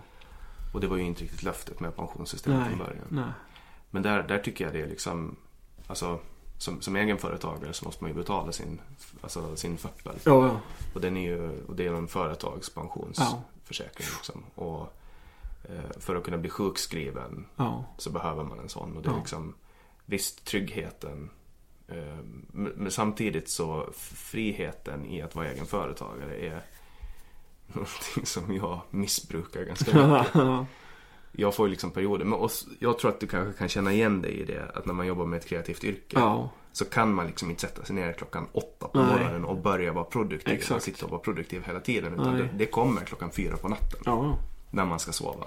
När Men man det är nog jättesvårt att, att tvinga fram kreativitet en viss tid på dygnet. Utan det är nästan så att man behöver ha ganska fria tyglar egentligen. Och det har jag ju varit jättetacksam för just i mitt samarbete med Kärringshund. Att där har jag haft ganska fria tyglar. Så att där har jag kunnat vara lite extra kreativ och prova lite ny utrustning och så vidare. Så, så det har varit jättekul. Mm. För, för just, jag, jag tror att desto mera automatisering som kommer in, desto mindre förvaltning, offentliga sektorn och allting blir och desto fler människor som kommer ut på arbetsmarknaden, Mm. desto fler kreativa yrken Mm. tror jag att. Jag tror att Ja. det är framtidens dom. Att vi går mot ett mer kreativt yrke. Ja. Eller alltså på, på alla sätt. Alltså, det kommer ju alltid nya yrken. Ja. Så folk tänkte att nu när skrivmaskinerskor försvinner Mm. och, och allt annat liksom som har varit i gamla skolan och produktautomatiseringar Ja. etc. Då trodde man ju att det kommer att sitta massa människor arbetslösa. Ja, ja. Men det dyker ju alltid upp nya marknader. Så är det. För att människor hittar på nya marknader och dels liksom Vem hade vetat för 10 år sedan att man skulle kunna vara en Google AdWords specialist? Nej, liksom, eller för 20 år sedan. Ja. Och jag tror att det kommer att fortsätta men bara att det kommer att dra ut sig och bli ännu mer kreativt. Mm. Men ett annat problem inom, inom kreativa yrken är att folk vill inte betala för kreativitet. Nej, det är tyvärr en grej. Och det är jättesvårt att ta betalt också. Att veta vad man ska ta betalt. Och just i min bransch så har det varit jättesvårt. Det finns inte så många, eller har inte i alla fall funnits så jättemånga inom samma bransch och som har haft prislistor öppna eller vad ska man säga publika. Så det har varit jättesvårt och tyvärr tror jag att jag tar lite för lite betalt för, för det jobb jag lägger ner på saker och ting också. Men man vill å andra sidan inte ta så mycket betalt så att man inte får kunder än. Så det är en jättesvår vågskål på något vis. Eh, Speciellt jobbigt är det ju för, för till exempel min fästmö, hon är ju fotograf. Mm. Och hon får hela tiden så skamliga förslag om Mm. att Ja men du, kom och gör det här jobbet gratis åt mig Ja. så får du nästa jobb. Ja. då får du betalt. ja. Men jag har under de tre år som jag har varit med henne aldrig sett att det har hänt. Nej. Du vet att någon har lockat med ett gratis jobb och sen verkligen gett. Utan de som kommer tillbaka är de som betalar på första jobbet. ja, ja, så är det. En annan, ett annat problem med kreativa yrken är ju att det finns så jäkla många som vill göra det. Ja. Amatörer som är glada och Mm. vill liksom ja. komma igång. Och det hade jag problem med när jag började skriva. Mhm. Att det fanns alltid folk som kunde göra de jobb som jag Mm. ville göra gratis. Liksom. Men det är nog stor skillnad på de som kan sitt jobb och de som inte kan det. För alla kan skriva, alla kan ha åsikter om hur en bild ska se ut och så vidare. Men man ser ganska snabbt på en text eller på en bild om det är någon som verkligen vet vad de gör som har- gjort det. Eller om det är någon som bara snickrar lite hemmasnickrar. Sen kanske alla börjar på den ni- nivån någon gång. Det måste man också ha respekt för att alla kan ju inte vara experter från början. Men de som är, är kunder behöver också kunna ibland inse att ibland vad heter det, kostar kvalitet faktiskt. Att, Mm. att, att om man vill ha bra grejer så, så kan man behöva anlita någon som är duktig på det också. Ja, och att man ofta jämför, alltså om man jämför flera olika, men ta en, en byrå som gör hemsidor till Ja. exempel. Och så jämför man olika byråer och, och så kollar man bara på priset. Det är inte priset man ska kolla på, det är Ja. resultatet Ja, också. så är det. Och, och jag, jag, jag tycker att det är ett ganska stort problem generellt. Också med till exempel den här logotyptävlingen Mm. som Ålands landskapsregering Ja. ordnar. När man ska göra en, en, eh, en logotyp. För att då är det också så här, då ska man ju få rösta Mm. bland de tre bästa. Och jag skrev ju till dig då på Facebook Ja. eh, och, och länkade den och så skrev du att det, den som vinner kommer att vara en, eh, det kommer att stå 100 och så kommer det vara Ålands färger. Ja, Det som kommer att vinna. Och det var exakt så, ja, ja. så det blev sen. ja. Eh, så att det, alltså. Samtidigt som världen går mot mer kreativa yrken och, och mindre liksom klassiska yrken så är ju fortfarande skolan densamma. Skolsystemet är ju liksom, Ja. du ska vara där, du ska lära dig av en lärare som står mitt Ja. emot. Men jag tror att framtiden inom lä- alltså, skolsystem Ja. kommer att vara en, en artificiell intelligens Ja. som lär sig alla individuella elever och sen anpassar utbildningen Ja, efter. det skulle nog vara jättebra. Det är någonting som jag skulle ha behövt på den tiden när det var dags för mig att utbilda mig. För jag tror att det är en sak, orsak till varför jag inte har sökt till någon utbildning eller utbilda mig. För att jag kände som att det kanske var något ämne som jag var jätteintresserad av och ville lära mig. Men sen hörde det också till att man måste läsa massor med andra ämnen som man inte hade något intresse av och som man vet att det där kommer jag aldrig någonsin använda mig av. Men att man ändå måste lägga ner tid och, och pengar och energi på att läsa dem för att få tillräckligt många poäng och så vidare. Så jo, det hade nog varit ultimata det om man skulle kunna anpassa en utbildning efter det du är bra på, det du har liksom potential inom och inte behöva lägga massa tid, onödig tid på annat skräp egentligen. Eller? För jag menar nu, nu måste jag som, nu är jag 25 och har jobbat i sju år Mm. i yrkeslivet.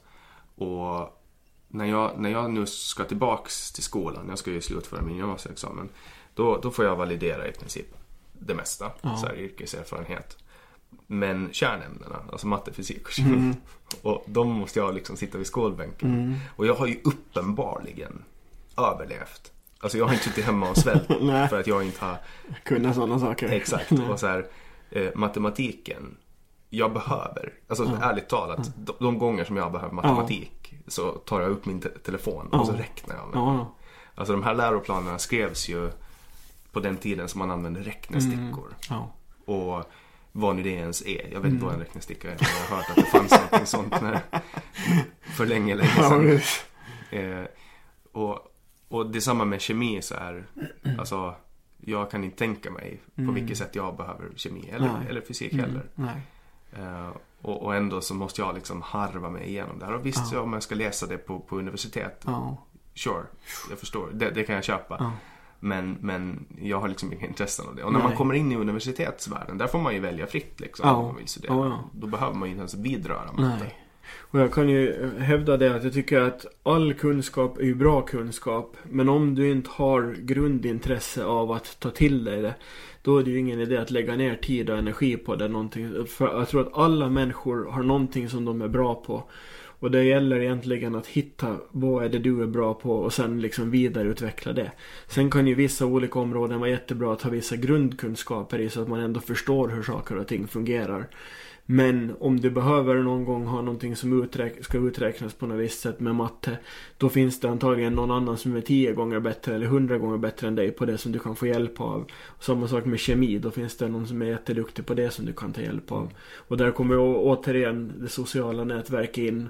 Och sociala medier. Att då kan du slänga ut en fråga och så har du garanterat någon där som kan svara på det du behöver ha hjälp med. Mm.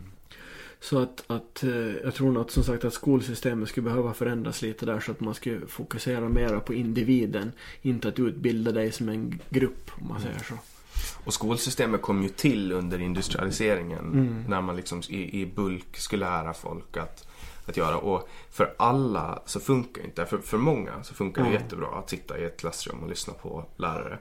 Men, men samtidigt så funkar det inte för alla. Det finns Nej. vissa som skulle lära sig mycket bättre om de fick kolla på YouTube-filmer. Ja. Eller vissa som skulle vara om de fick vara ute i naturen. Och. Eller paddla kajak och lyssna på, en, på en sånt. Och jag tror, jag tror liksom att någon form av, av mjukvara Kanske jag bara ska släppa allting jag har och börja utveckla en inlärningsmjukvara. Ja, absolut. Som, som liksom genom åren lär känna individen och vet ja. hur man ska lägga ut information, vet hur, hur mycket kapacitet man har, hur dagsformen ja. funkar och hela den biten. Ja. Och bara just den här alltså auditiva uh, kontra vad finns det Visuella. mer? Visuella. Och sen finns det någon till. Oh, jag kommer inte ihåg. Som, som liksom olika inlärningssätt. Uh, uh, och jag, jag, tror, jag tror liksom på det här i framtiden att man, att man liksom att man lär sig samma sak men det lärs ut på helt olika sätt. Mm.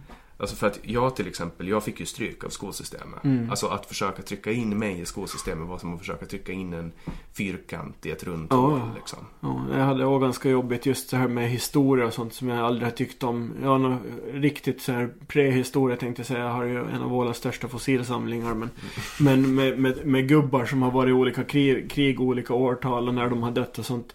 Alltså jag kunde läsa i historieboken kanske Eh, en sida kunde jag läsa liksom tio gånger och ändå fastnade inte riktigt. Hade jag istället fått den eh, historieboken som en, en tecknad serie till exempel. Då tror jag att det hade suttit tvärt. För då hade jag fått en bild av hur de där gubbarna såg ut och vad de gjorde och så vidare. Och samma sak.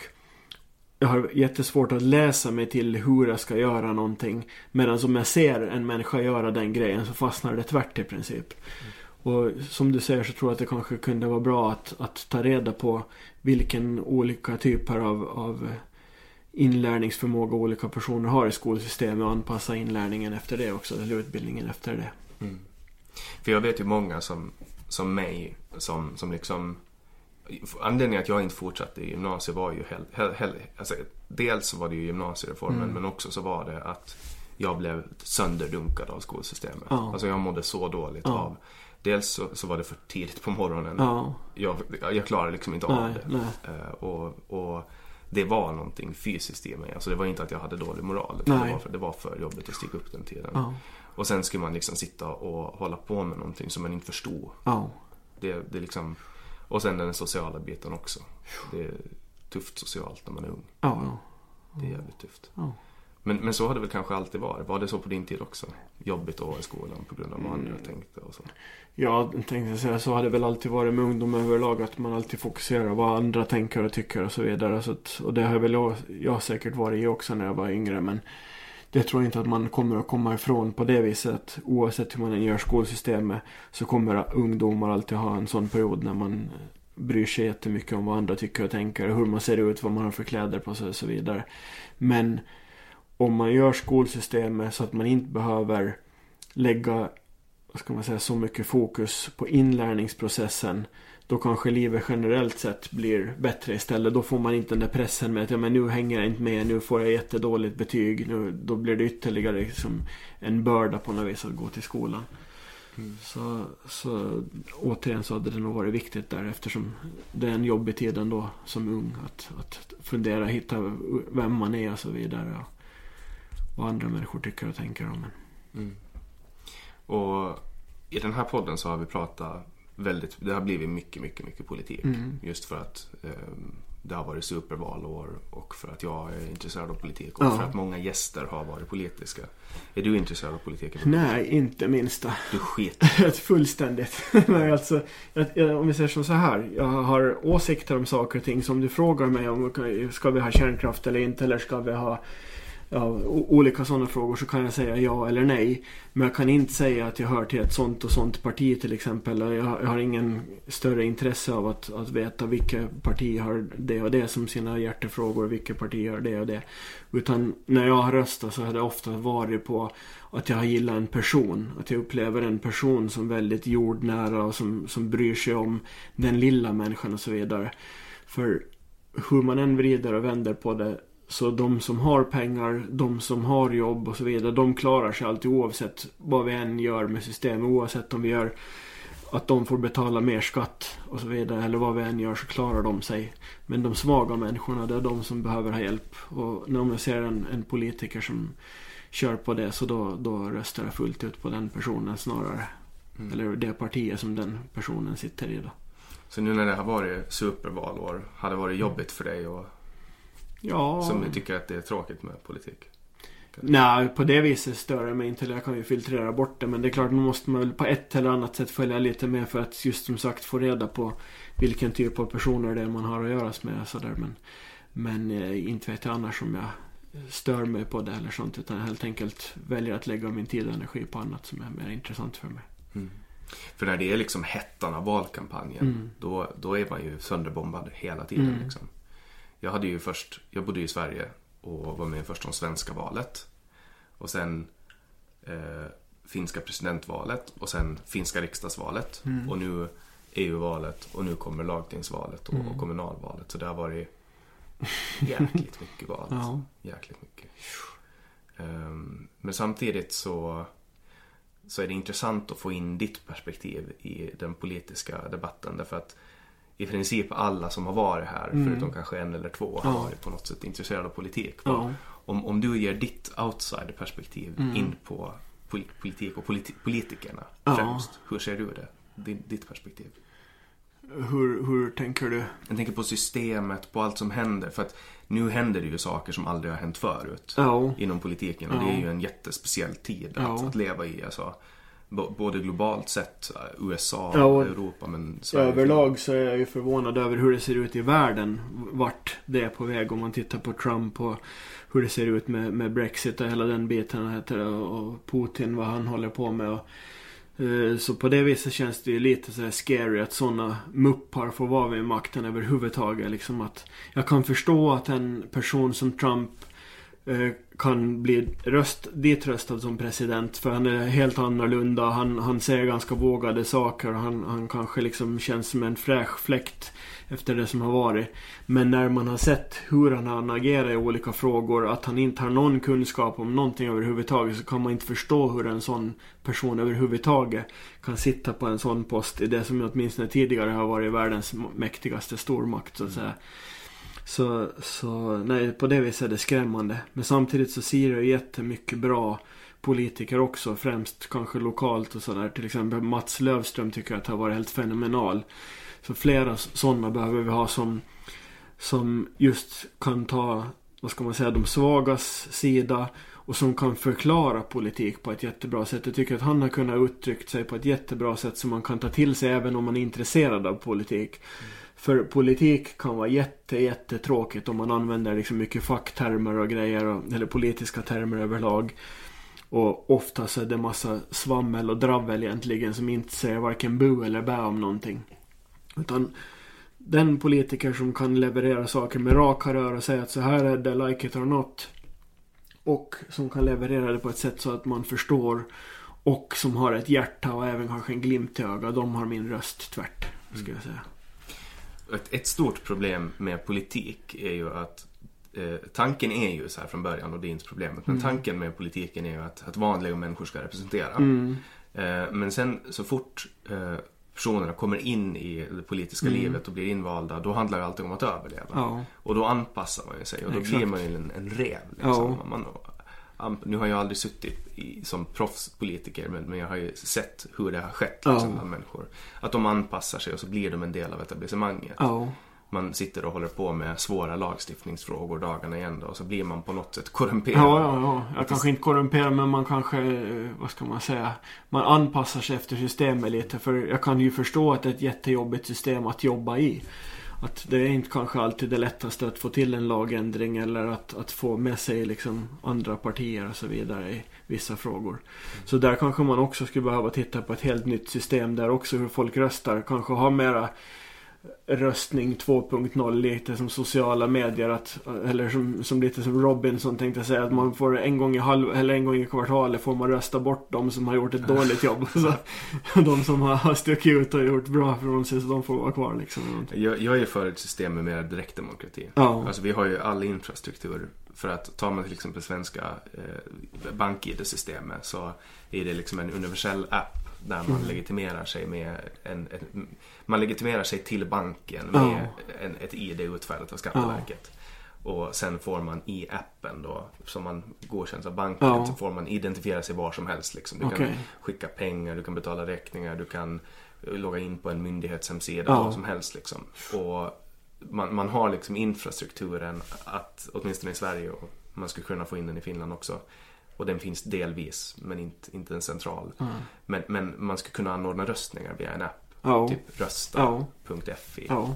Och så fick man gå in och rösta. Och Mm. då kunde man också, för ett, i ett direktdemokratiskt system som jag ser framför mig, då får liksom folk som du och jag, vanliga människor, gå in och rösta. Och då kan vi också rösta mot våra partier. Ja. Så att vi kan delta i röstningarna samtidigt som de görs till exempel i lagtinget eller i riksdagen. Ja. Och då får vi möjlighet att, för att, att problemet idag är att nu ska vi köpa ett paket, ett parti. Och nu ställer jag upp för ett parti och då finns det en massa andra som ställer upp i det partiet och alla har ju olika frågor de vill driva och det är Ja. inte alltid som man har total konsensus inom partiet. Och då ska man liksom som parti sälja sig själv att vi är det bästa partiet och Mhm. Ja. sen slutar det med att det liksom jag skulle vilja ha ett system där man kan rösta emot sina politiker. Mm. Först röstar man på en representant men sen får man rösta Ja. med eller emot dem Ja. i frågor. Ja. Eh, För att då får man också tydligare vad väljarna vill. Ett exempel i Sverige på vad väljarna vill är ju till exempel där Sverigedemokraterna har växt jättemycket. Mm. Väldigt stor andel av väljarna vill se Sverigedemokraterna i regering. Ja. Men de andra partierna vill inte. Och då går de ihop och så blockerar de det här partiet. Mm. Och man kan tycka vad man vill om Sverigedemokraterna. Ja. Eh, och man kan tycka vad man vill om systemet. Mm. Men frågan är om, var det meningen att man skulle nyttja det demokratiska systemet på det här sättet? Ja. Alltså man, har ju, man har ju låst upp Ja, ja. Sverige väldigt mycket bakbundet. Ja. Och kanske inte kan göra så mycket man vill göra på grund av att nummer ett prioritet i svensk politik har varit att isolera ett parti. Och det här är ett exempel där, där direktdemokrati skulle vara, tycker jag, mycket bättre. För då ska man kunna, då ska man undvika de här sakerna. Mm. Som till exempel, skulle man haft det för tio år sedan och den här invandrarfrågan dyker Ja. upp. Då skulle folk se att okej, nu röstar folk emot vi etablerade partier, Alliansen i det fallet. Ja. Att, och de verkar dra mot den här invandrarfrågan. Ja. Kanske vi ska ta i den här Ja, frågan. exakt. Istället för att bara För, bort ja, för det kan man ju säga om vad man vill om Jimmy Åkesson och så vidare. Men de lyfter ju ändå upp en viktig fråga som skulle behöva diskuteras. Men egentligen så är det ju så att så fort de lyfter upp den så är det ju någon som ropar rasist i princip. Sen säger jag inte att de inte är rasister. Det är det ju någon större tvekan om. Men man måste kunna prata om den frågan och diskutera att okej, hur ska vi gå med det här? Har, har vi liksom en rimlig invandring eller behöver vi liksom ändra på den? Behöver vi ändra på hur vi tar emot dem? Att vi integrerar dem mera i samhällen? Att vi sätter dem i olika grupper här och där så att de in integreras i samhället och så vidare. Att man skulle verkligen behöva diskutera det mera så att, att de också känner sig mera välkomna och mera hemma i Sverige så att säga. Och snabbt lär sig språket och snabbt får jobb och så vidare. Men har du märkt hur snabbt det har vänt nu? Att nu är det helt plötsligt okej att prata om invandring. Det har aldrig varit det förut. Nej. Och nu är det det, men nu pratar folk om klimatet istället. Ja, ja, och istället för att ropa rasist så ropar man Ja, klimatförnekare. ja. Och det gick sådär, på fel ja, ja. Och det är ju också skrämmande egentligen hur mycket människor som håller på med att ja men titta nu då, nu är det ju kallt här liksom att nu kan ju Greta gå och gräva ner sig ungefär för att det är kallt här och var, var är den där värmen? Men, men det är ju också liksom att alla forskare i princip i världen är enade om att så här ser det ut och så här kommer det se ut om ett visst antal år. Att Okej, kan, de kan ha fel, absolut. Det kan de ju ha. Men om de har fel och vi gör allting för att förbättra miljön, vad är det värsta som kan hända? Medan om de har rätt och vi inte gör någonting åt det, då är vi ju rökta. Så att jag skulle säga att, att oavsett hur den är så det är bättre att vi jobbar för miljön och, och försöker förändra det om det går. Och går det inte så går det inte men då har vi försökt i alla fall. Mm. Jag skulle säga att det är väl ett ledsnöre i, i mitt liv överlag. Att jag försöker alltid göra så gott jag kan. Och går det inte så går det inte. Och med kängurun då lyckades det helt enkelt. Jag försökte så gott jag kunde och, och jag lyckades med hjälp av alla andra där också då ringa in den och fånga den sen. Men hade vi tänkt att nej men det är kört ändå, vad heter det, det finns inga vita kängurur hade jag kunnat sagt och så hade jag gått iväg och då hade, hade vi aldrig fångat den. Mm. Så att, att det viktigaste överlag så är att man alltid försöker göra så gott man kan och att man försöker se det stora hela, att göra så gott för så många människor som möjligt. Mm. det många liksom kritiserar, alltså för att det känns ju som att när det här förtrycket från, för att det måste man ändå liksom säga att, att det här rasist eh, eller vad man ska säga, rasi- det kommer ju uppifrån. Ja. Det kommer från den politiskt styrande eliten som trycker ner på, ofta, och nu är jag jättegeneraliserande, ofta lite mer eh, enkla människor som inte är så politiskt insatta Ja. och som kanske missnöjda, bor ute på landsbygden Ja. och, och så. Som, som inte har samma... Hillbillies menar du? Ja men typ, men så här, de är ju oftast lite utsatta för att de har dyra bensinpriser och de är tvungna att köra med sina fordon etc. Och, och det liksom gör att de blir lite mer utsatta. Kanske lite mer isolerade, Mm. inte lika urbana. För att när Ja. man bor i Stockholm så blir, man ju väldigt lätt influerad av alla Ja, eh, tendenser som drar liksom. Eh, Det öppnar en ny trender, veganrestaurang. trender ja. ja. Ja, Det, öppnar en veganrestaurang på Hornsgatan och Ja. alla står och köar liksom. Eh, och det, det har liksom varit ett politiskt etablissemang där politikerna har sagt att nej, vi ska ha hög invandring, det är bra för oss, vi behöver det här. Och de har hela tiden suttit och ropat nej, det är dyrt, vi vill inte ha de här. De våldtar våra barn, de har konstiga saker på huvudet, ta bort dem liksom. Ja. Och nu helt plötsligt så när det har svängt då är det fortfarande det politiska etablissemanget som, som pratar om klimatet och att vi, det är så här det är och nu är det så. Medan det är ungefär samma människor, de som för tio år sedan var rasister, som fortfarande som är liksom, Ja, ja. har anammat de här åsikterna. På något sätt så känns det mer som att det är en för mig som åskådare så känns det mer som att det är en naturkraft Mm. som drar från det politiska etablissemanget. Att vi har rätt, vi gör det här och sen finns det en missnöjd grupp som Ja. klaga på någonting. Ja, Att, att, och sen om tio år så är det någonting annat. ja. Gud vet vad. Så ingen hade väl kunnat gissa att det skulle Nej. bli klimatet. Nej. Om tio år kanske vi inte ens finns, vad vet man? Nej. Jag gissar att, att moder natur är så pass smart konstruerad eller vad man ska säga, eller eh, livet och naturen i sig. Så att om det blir för mycket av en art någonstans för mänskligheten, vare sig man vill det eller inte, så börjar vi bli som ett virus. Vi, vi finns överallt, vi, vi är mera än vad det finns resurser i princip. Vi har börjat bota i princip alla dödliga sjukdomar som finns. Så att det är inte samma liksom, vi faller inte bort lika lätt som tidigare. Och då tror jag att någonstans så måste bli en balans i naturen. Det spelar ingen roll om det är liksom globalt eller lokalt eller mikroskopiskt. Så, så strävar naturen alltid efter en balans. Så att om vi inte dör av någon sorts masssjukdom, ja då är det klimatet eller så är det en meteorit eller det är nå- någonting som kommer tror jag att förr eller senare på något vis, om inte utrota mänskligheten men i alla fall minska på den kraftigt så att det blir någon sorts balans igen. Ett stort problem, här uppe i alla fall i västvärlden nu, att vi skaffar alldeles för lite barn. Mm. Så att vi, desto mer bekväma vi blir i de rika delarna av världen, Ja. desto mindre barn skaffar vi. Ja. För att det blir liksom en... För att förut var ju barnen det, vår försäkring Ja, liksom. men det kommer väl också lite skylla på sociala medier. Man ligger och pillar på sin telefon istället för på sin partner. så, så kan det vara. Så kan det vara. Nej, men det, jag, jag är glad att jag lever i den här tiden för att det här är ju verkligen en tid som vi får titta på Mm. saker. Alltså vad var det nu, bara för, för någon vecka sedan så var det, var det 50 år sedan månlandningen? Eller var det 40? ja, nu, ja, kan det vara någonting sånt nu. Det är ju helt sjukt att vi har kunnat skicka människor till månen Ja. i 50 år. Ja. Och det jag tänker på då är, hur fan visste man hur det var? Alltså, hur visste man allting? Man kunde räkna ut och så hur visste man att man skulle kunna bygga en rym, rymddräkt? Ja, det är där vi kommer in på det här med fysik och kemi och den biten. Det är matematik. De är ju genier de som har, har gjort de grejerna. Men samtidigt så är det så att de kanske inte visste snarare. Utan de hade också ett mål. De ville komma till månen. Och sen hade de jättesmarta människor som räknade ut att okej, men hur bör vi göra för att komma? Det är samma sak som Charles Lindbergh till exempel som, som flög med sitt flygplan. Det hade ju inte någon hade gjort tidigare heller.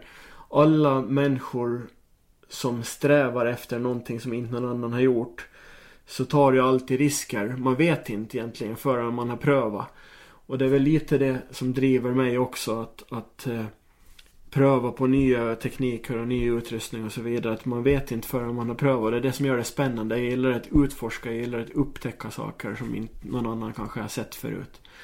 Och den biten är ju jätteviktig just som entreprenörer här på Åland. Att, att eh, som till exempel Dennis Jansson, han är ju en grym snubbe vad gäller att, att hitta på nya evenemang och att bygga nya liksom, restauranger och så vidare.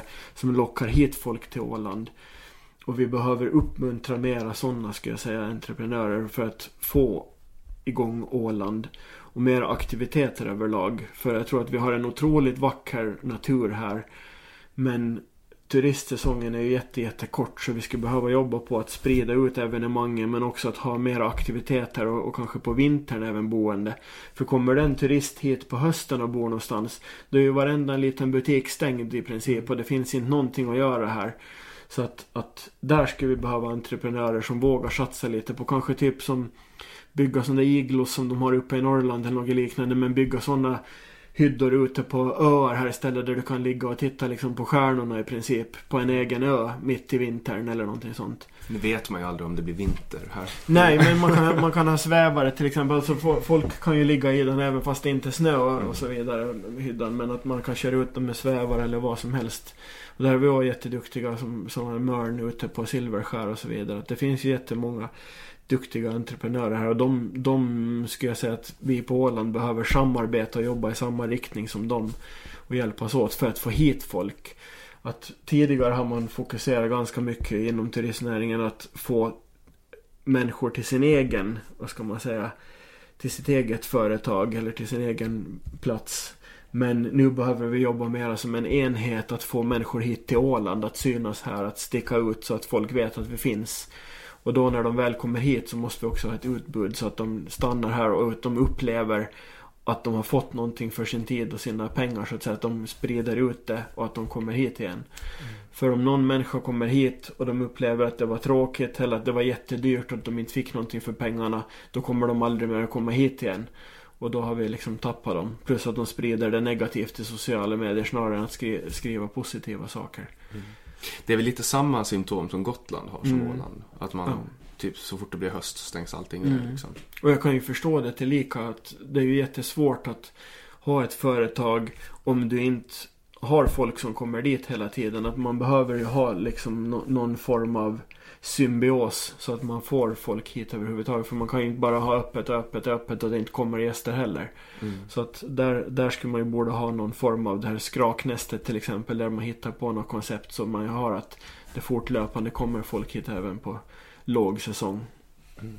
Vad, vad, tycker du om den här diskussionen som har varit nyligen om att man ska liksom försöka styra turistsäsongen att alla inte får ha sina events samtidigt? Det, det har kommit lite sådana förslag. Jo, alltså på ett sätt så är det väl bra. Men samtidigt så kan jag ju förstå att det är jättesvårt. Jag menar för de som har sina evenemang på just under de här veckorna när det är mycket folk här. Så de har ju det helt enkelt för att de behöver få mycket folk. De behöver få det att gå runt. Och om man flyttar sitt evenemang en eller två veckor senare eller tidigare då kanske man inte får det att gå runt överhuvudtaget. Så det är en jättesvår utmaning.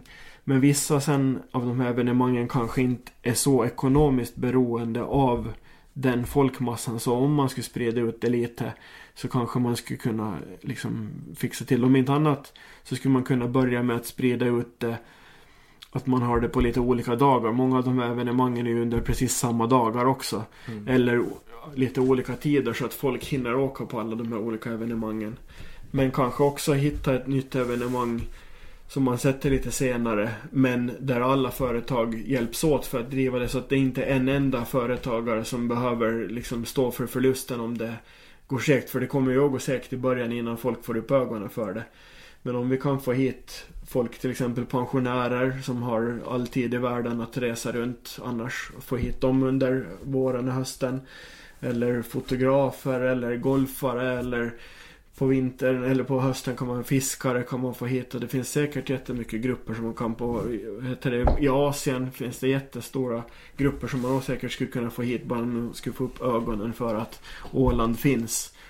Och hur unikt det är ändå att det är så jättemycket öar här. Det finns egentligen ingenting att vara rädd här för förutom huggormar och fästingar. Alger kanske möjligtvis men så att vi har inte jordbävningar. Vi har inte jordskred, ja exakt. Vi har inte jordskred, vi har inte krig, vi har inte vulkaner. Vi har liksom ingenting egentligen som man behöver vara rädd för. Så att om man skulle kunna spinna vidare på det och jobba på det så tror jag att man skulle kunna bredda det ganska bra. Åtminstone en bit på, på våren och hösten. Mm. Det skulle ju vara behjälpligt om vi hade en, eh, en sån här vakuumtunnel som man har pratat om. Som, som Elon Musk. Ja, exakt. One, nej, vad heter det? Lu- Hyd, hyd, Ha- Hyperloop. Ja, Hyperloop sa det. Jag tycker ju att det är jättekonstigt att, att, att liksom gå emot ett sånt projekt. Ja. Därför att det är ju ett, ett synnerligen miljövänligt sätt att Ja. transportera sig på om man, om man tycker att det är viktigt. Det går snabbt. Ja, och det är ju stora städer som den skulle vara förbunden med också. Så det, det är klart att folk är ju rädda för att det ska bli ett jätte, här miljonprojekt, en miljard till och med projekt som sen bara blir att stå för att det är inte någon som nyttjar, utnyttjar det ändå. Men, Men, Men vadå, man man, ska ju, man ska ju göra också. så super mycket kortare transportväg. Ja. Alltså, men det jag har hört mest som motargument är Ja. nej satan, då kommer det invandrare. den här, suck. Det har jag klimatproblem och grejer. Nej, men för tänk liksom, alltså, tänk att kunna bara hoppa in i någon liten Mm. vakuum eller någon liten kapsel och bara 20 minuter, skulle det ta Ja. 20 minuter eller någonting? Ja. Stockholm, Mariehamn. Ja. Och så bara så ska man pluppa upp, då kanske man ska få den här, många tror ju att eh, den här ne- nedgången till Miramar garage vid Mm. eh, biblioteket, Ja, att det är en tunnelbana. okej. så att då kanske man skulle få, Connecta den där. ja, exakt. ja. Eh, man bara dyker upp där Ja. 20 minuter ja efter. det är var ju som- coolt. Ja, Det skulle ta lika länge som att ta en buss till Ja, Nacka ja, och, ja. åka hit liksom. Ja. Men snart kommer det kanske drönarbilar istället. De håller ju på, på forskar med det och eller det, utvecklar sådana som kan flyga. Just med drönarteknik men som kan flyga människor så att sakta men också kanske vi har flygande bilar istället också. Mm. Ja, det skulle ju vara. Alltså, jag ser ju otroligt mycket fram emot framtiden. Mm. Det är ju kul att se. Ehm, nu inföljer var det förra året Mm. som Back to the Future-dagen. Ja. Den de reste fram till. Men jag skulle lite vilja påstå att vi nästan lever i det som man förr kallar för framtiden. Alltså idag går ju tekniken så otroligt mycket framåt. Så att till exempel just det här inom drönarvärlden. Så att om jag köper en drönare idag som kostar 2500 euro och har all senaste teknik. Så inom ett halvår, ett år, då kostar den typ 1000 euro eller något liknande. För då har det kommit ytterligare någon ny som är ännu bättre. Som har ännu bättre kameror och ännu bättre, smartare AI-system. Som den kan i princip flyga själv. Den som jag har idag kan du markera en människa eller en bil på skärmen. Den hit- hittar dem själv först och föreslår att vill du markera den här eller den här människan. Och sen följer den efter och håller fokus på den människan fast människan springer iväg vart som helst. Så att de kommer det blir bara smartare och smartare teknik överlag. Och kommer ny hela tiden. Så att vi lever i en väldigt intressant tidsperiod skulle jag säga. Där, där eh, teknik utvecklas väldigt, väldigt snabbt. Det kommer jag ihåg alltså för Alltså bara för tio år sedan så skulle det vara helt sjukt att drömma om att ha en radiostyrd helikopter som kunde filma åt. Mm. Ja, liksom. exakt. Det är liksom Bara kameran på en drönare idag är ju liksom mycket bättre än vad en Ja. filmkamera var för tio år sedan. Men det som slår mig, jag har ju också en, en drönare, Mm. en, en DJI Mavic Pro. Och när jag tog fram den efter vintern, jag flög ingenting i Mm. vintrar såklart. Eh, för att det var tråkigt väder och så. Och när jag tog fram den och uppdaterade, då hade de liksom lagt in massa nya funktioner. Ja, ja. Och det är liksom så här, alltså bara på det halvåret som jag var borta från, från drönaren så hade de liksom lagt in massa nytt. Ja. Eh, och det är lite samma med Tesla-bilarna. Exakt, där kommer då hela tiden nya grejer. Ja, de har ju egentligen bara byggt en hårdvaruenhet med liksom klossteknik så att du kan plocka bort och lägga på hårdvaran men mjukvaran är liksom allting. Och tekniken för självkörande bilar finns ju. Ja, Bara det att man inte riktigt får använda dem ännu. nej. För att lagstiftningen är så seg efter. Ja, Men jag har faktiskt testat en, en Tesla Mhm. som har kört sig själv. ja, Eh, Man får ju ha den i viss läge, man Ja. lägga handen på ratten var tredje minut eller någonting. Men det är jävligt sjukt. ja. ha Det är säkert läskigt. Ja, det är jättekonstigt när man släpper ratten och bara Ja. okej nu går det åt helvete. Och sen bara svänger den själv. Jag körde på motorväg och det var Ja. liksom så här jättekonstigt. Ja, Och det här är ju väldigt Åland, du vet att man sitter och så får man se en, ja det är ett flygplan. Ja. Det var inte en båt. Jag trodde det var en båt Ja. titta ut mot vattnet och bara det här. Det var ett flygplan. Ja.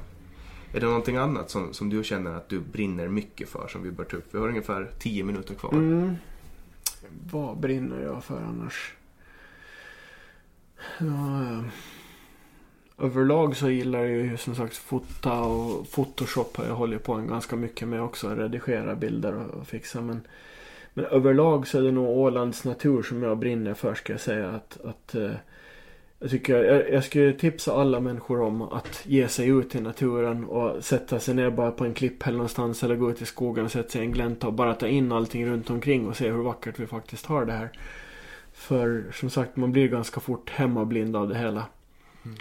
Eh, Det jag märker när jag har varit mycket i Sverige och nere på, på tjejens eh, gård där i, i, i Småland. mm, Det jag, det jag reagerar på är att de har ju gråa berg. mm, Och det är jävligt tråkigt. mm. Alltså det får jag nästan lite en sån här att jag börjar sukta efter Ja, att få de här röda. Vi har ju rosa vägar på. ja, Det är ju helt fantastiskt. ja. Men hur konstigt den kan låta så tror jag att det är lite det som lockar hem alla ålänningar. Både tryggheten men också just de här röda bergen om man har varit ute och utbildat sig eller jobbat någonstans i andra länder. Att förr eller senare så vill man hem hit ändå till Åland för det är som sagt en väldigt unik plats i, i, i världen. Man vet att man är här liksom Ja. när man är här. Ja. Och, och sen är det ju otroligt lyxigt också Mm. att vara på Åland. För att hur, hur, hur, is, alltså, hur osocial man än är som människa så har man ett stort nätverk. Ja, Det finns en känsla av gemenskap här som, som jag inte känner när jag är i Stockholm till Nej. exempel. Eh, kanske för att det är så stort eller för att människor liksom lever sitt eget liv. Men folk är verkligen, alltså bara, i, bara som exempel med, med Kängurun liksom. Ja. Det var ju hur snabbt som helst så hade ni fått ihop Ja. massa frivilliga liksom. Och, och så fort något djur springer bort så är det hur många som helst som delar det på Mm. Facebook och så det kan jag väl också säga just det här med att det som jag upplever som är exceptionellt bra med Åland så är just det här livstakten som vi har. Även fast den kanske just nu med sociala medier och allting på något vis så blir det lite mer hektisk. Men det är ju inte i närheten som om man far till Stockholm till exempel med det tempo som folk går i. Det är köer överallt och det är liksom Jag skulle aldrig klara av att leva i, i Stockholm någon längre tid tror jag heller. Utan jag gillar verkligen det här att man kan ta lugn och ro. och Det är nära till allting. Vi har det väldigt bra ställt. Även fast man kan tycka vad man vill om invandring och om kriminalitet och sånt så har vi det ganska som sagt bra och lugnt här ändå. Att det är väldigt få grejer man behöver vara rädd för. Just nu har vi väl vargarna ute i skogen tänkte jag säga. Två vargar som folk, jag kan förstå att man är rädd för dem. Men i det stora hela så är det ju inte någonting som jag tror att man behöver vara så jätterädd för dem heller. Utan det är en del av naturen även fast det kanske inte är Ålands natur. Men om man tittar på hur det ser ut i resten av världen så är det ju väldigt få saker vi behöver vara rädda för här. Så att vi kan leva ganska lugnt bara vi vill det. Sen kan det sen å andra sidan leda till att folk blir uttråkade och att man försöker hitta fel överallt och att man blir gnällig och så vidare som ålänningar har rykte om sig för. Men jag tror att det är ett tecken på att vi har det bra och kanske lite för bra ibland också. Men sen tror jag också att man, man brukar ju prata, och det blir jag nästan lite irriterad på. Folk som pratar om den åländska avundsjukan. Ja, Jag tror inte att det är den åländska avundsjukan. Jag tror att det är den mänskliga avundsjukan. Ja. För att den finns överallt. ja så är det. Det spelar ingen roll om man bor på Tyresö eller om man är eh, någonstans i Brasilien. Ja. Jag tror att folk är avundsjuka liksom. Ja, det kan. Och, och att många tillskriver ålänningar attribut, negativa attribut. Ja. Eh, också positiva, men som inte kanske finns. Utan att kolla, vi är ganska mycket som alla andra. Ja, Bara det att vi har en speciell historia. Och vi, vi pratar lite roligt. som Mumintroll. Ja. ja men så säger ju alla Ja, svenskar. ja. De bara, "Äh, du pratar som ett Mumintroll. Nej det gör jag inte. Har du hört ett Mumintroll prata? det, det, det har man inte gjort om man, om man tror det. Eh, och sen, eh, visste du att keso är köttfärs på Mumintroll? Nej, Man säger ju keso, det är ett grynost säger Ja, man ja. okej. Vad nyheter. Ja. Nu, har vi, nu har vi hållit på i drygt en timme och 35 minuter. Mhm. Och vi har, pratat om, vi har pratat om mycket natur, vi har pratat om teknik. Mm. Och det här känns ju som att det är någonting som, som sammanfattar dig som, Mm. som människa. Ja, det kan man nog säga. Jag har alltid varit intresserad av både natur och teknik. Så det är ju bra att, att jag kan kombinera det på något vis. Då, som sagt, att komma nära naturen med både mina kameror och med annan teknik. Har du några förebilder när det kommer till till exempel foto? Mm, här på Åland finns det ju jättemånga duktiga fotografer. Niklas Nordlund till exempel så är jag väldigt imponerad av. Han är en jätteduktig fotograf och som tar jättebra naturbilder också. Och sen har vi Conny Nylund som är en annan jätteduktig naturfotograf. Men överlag så finns det ju jättebra fotografer här. Therese Andersson är en grym fotograf och sånt. Så att det finns ju sådana som man ser upp till på så vis. Sen vet jag inte ute i världen om jag har sådär jättemånga på det viset som jag ser upp till. Men överlag så ser jag väl upp till människor som är duktiga på det de gör och som ändå är ödmjuka. Som gärna lär ut sin kunskap och så vidare och, som är generösa. Eh, och sånt försöker jag också vara att, att eh, om folk frågar om drönare eller om kameror och sånt så, så ser jag det inte som att oj då nu kommer det en konkurrent till mig här utan då, då berättar jag det jag kan och det jag vet och hoppas på att det kan hjälpa dem att utvecklas och hitta, hitta vägar och lösningar för dem själva. Men överlag så gillar jag som, som person att hitta lösningar på problem och att försöka tänka utanför boxen. Det är väl eh, sammanfattning på mig. Folk brukar kalla mig för Ålands MacGyver typ. Så jag för, försöker alltid att som sagt hjälpa folk och, och hitta lösningar på problem. Det är väl det som driver mig ofta. Mm. Och det har ju varit lösningen på många av mina problem. Jag har hört av mig många gånger. Ja. Jag har behövt, ja. behövt någon, någon teknisk fråga, random tekniska Ja. frågor och sånt. ja. Och det är första gången du spelar in en podd. Det är det. Och hur, hur kändes den här upplevelsen? Jo, det var intressant. Det är ju alltid spännande när man inte riktigt vet vad man ska prata om och, och hur länge det tar och vad kommer det upp för ämnen och vad ska man svara på och sånt. Men eh, jag har upplevt att det har gått väldigt bra. Det har flutit på med frågorna och det har känts ganska naturligt tycker jag. Så att det har varit en trevlig upplevelse. Även fast man blir lite torr i halsen trots att vi har druckit vatten. Men... Mm. Tanken är ju att det ska vara liksom ett samtal och, och då en del gäster brukar bli så här, men vad ska vi prata om? Ja. Och då säger jag, men vad, inte brukar man planera om man ska på ett Nej. café med någon så här, ha en föredragningslista Ja. utan man låter samtalet gå dit det går. Och, Ja. och jag vill ju skapa en alternativ plattform. Ja. Nu, är det ju lite smutsigt att säga alternativa medier men, men jag vill skapa ett alternativ till eh, ett media på Åland där, där man får liksom in den här bredden Ja. av. Och, och mitt och Didriks mål eh, med podden är ju att vara med och ta bort den här polariseringen som finns i samhället. Mm. För att man, man vägrar lyssna på andra sidor. Och därför Ja. har vi gjort saker som till exempel vi har haft med alla från, från Stefan Toivonen till Tony Wikström Mm. liksom, som står helt på olika Ja. läger. Och vi, vi har inte, gjort en intervju med en nazist i Almedalen och, och sådana grejer. Och eh, jag tycker att det, det är liksom varje gång som jag går in i ett samtal så, så vet jag i princip att det kommer att flytta på. För Ja. det händer ju väldigt sällan, eller aldrig, Mm. att man sitter på ett café och så bara blir det helt tyst, styrt på samtalsämnen och så bara kliar man sig i huvudet. Men fan, vi, vi säger hej då. nu, Ja. Men det ska jag nog säga att det är en viktig del ändå just det här att, att eh, låta alla komma till tals. För även fast folk kan ha jättekonstiga och, och vad ska man säga, skilda åsikter mot vad man själv har. Så är det ju alltid på något vis en diskussion som leder framåt. För om folk inte får komma till tals då bildar man istället grupper med andra som har samma åsikter. Och då blir det mycket vi och dem och då leder det förr eller senare till någon form av bråk eller gräl eller krig och så vidare.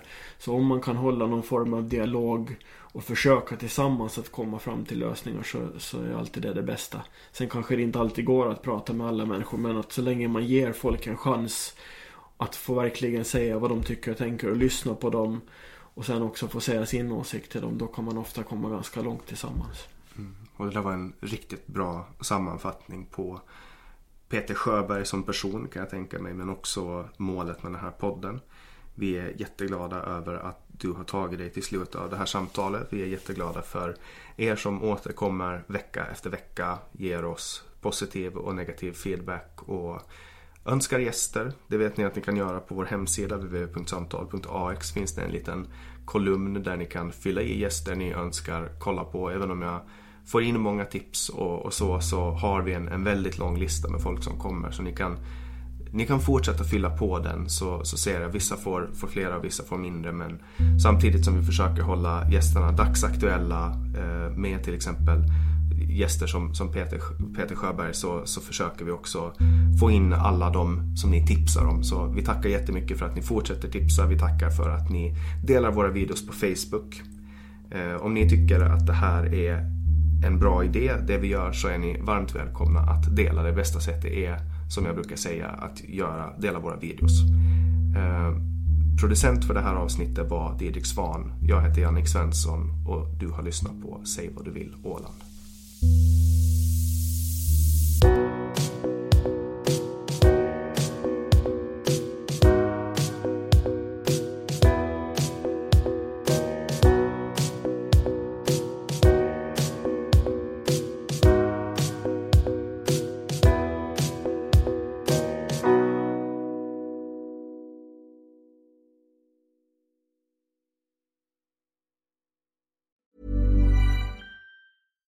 Here's a cool fact a crocodile can't stick out its tongue.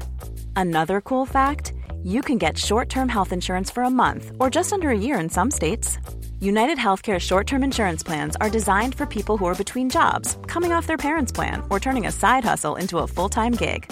Underwritten by Golden Rule Insurance Company, they offer flexible, budget friendly coverage with access to a nationwide network of doctors and hospitals. Get more cool facts about United Healthcare short term plans at uh1.com. Even when we're on a budget, we still deserve nice things.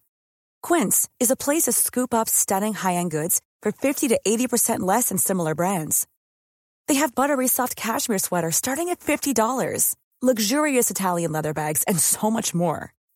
Plus, Quince only works with factories that use safe, ethical, and responsible manufacturing. Get the high-end goods you'll love without the high price tag with Quince. Go to quince.com/style for free shipping and 365 day returns.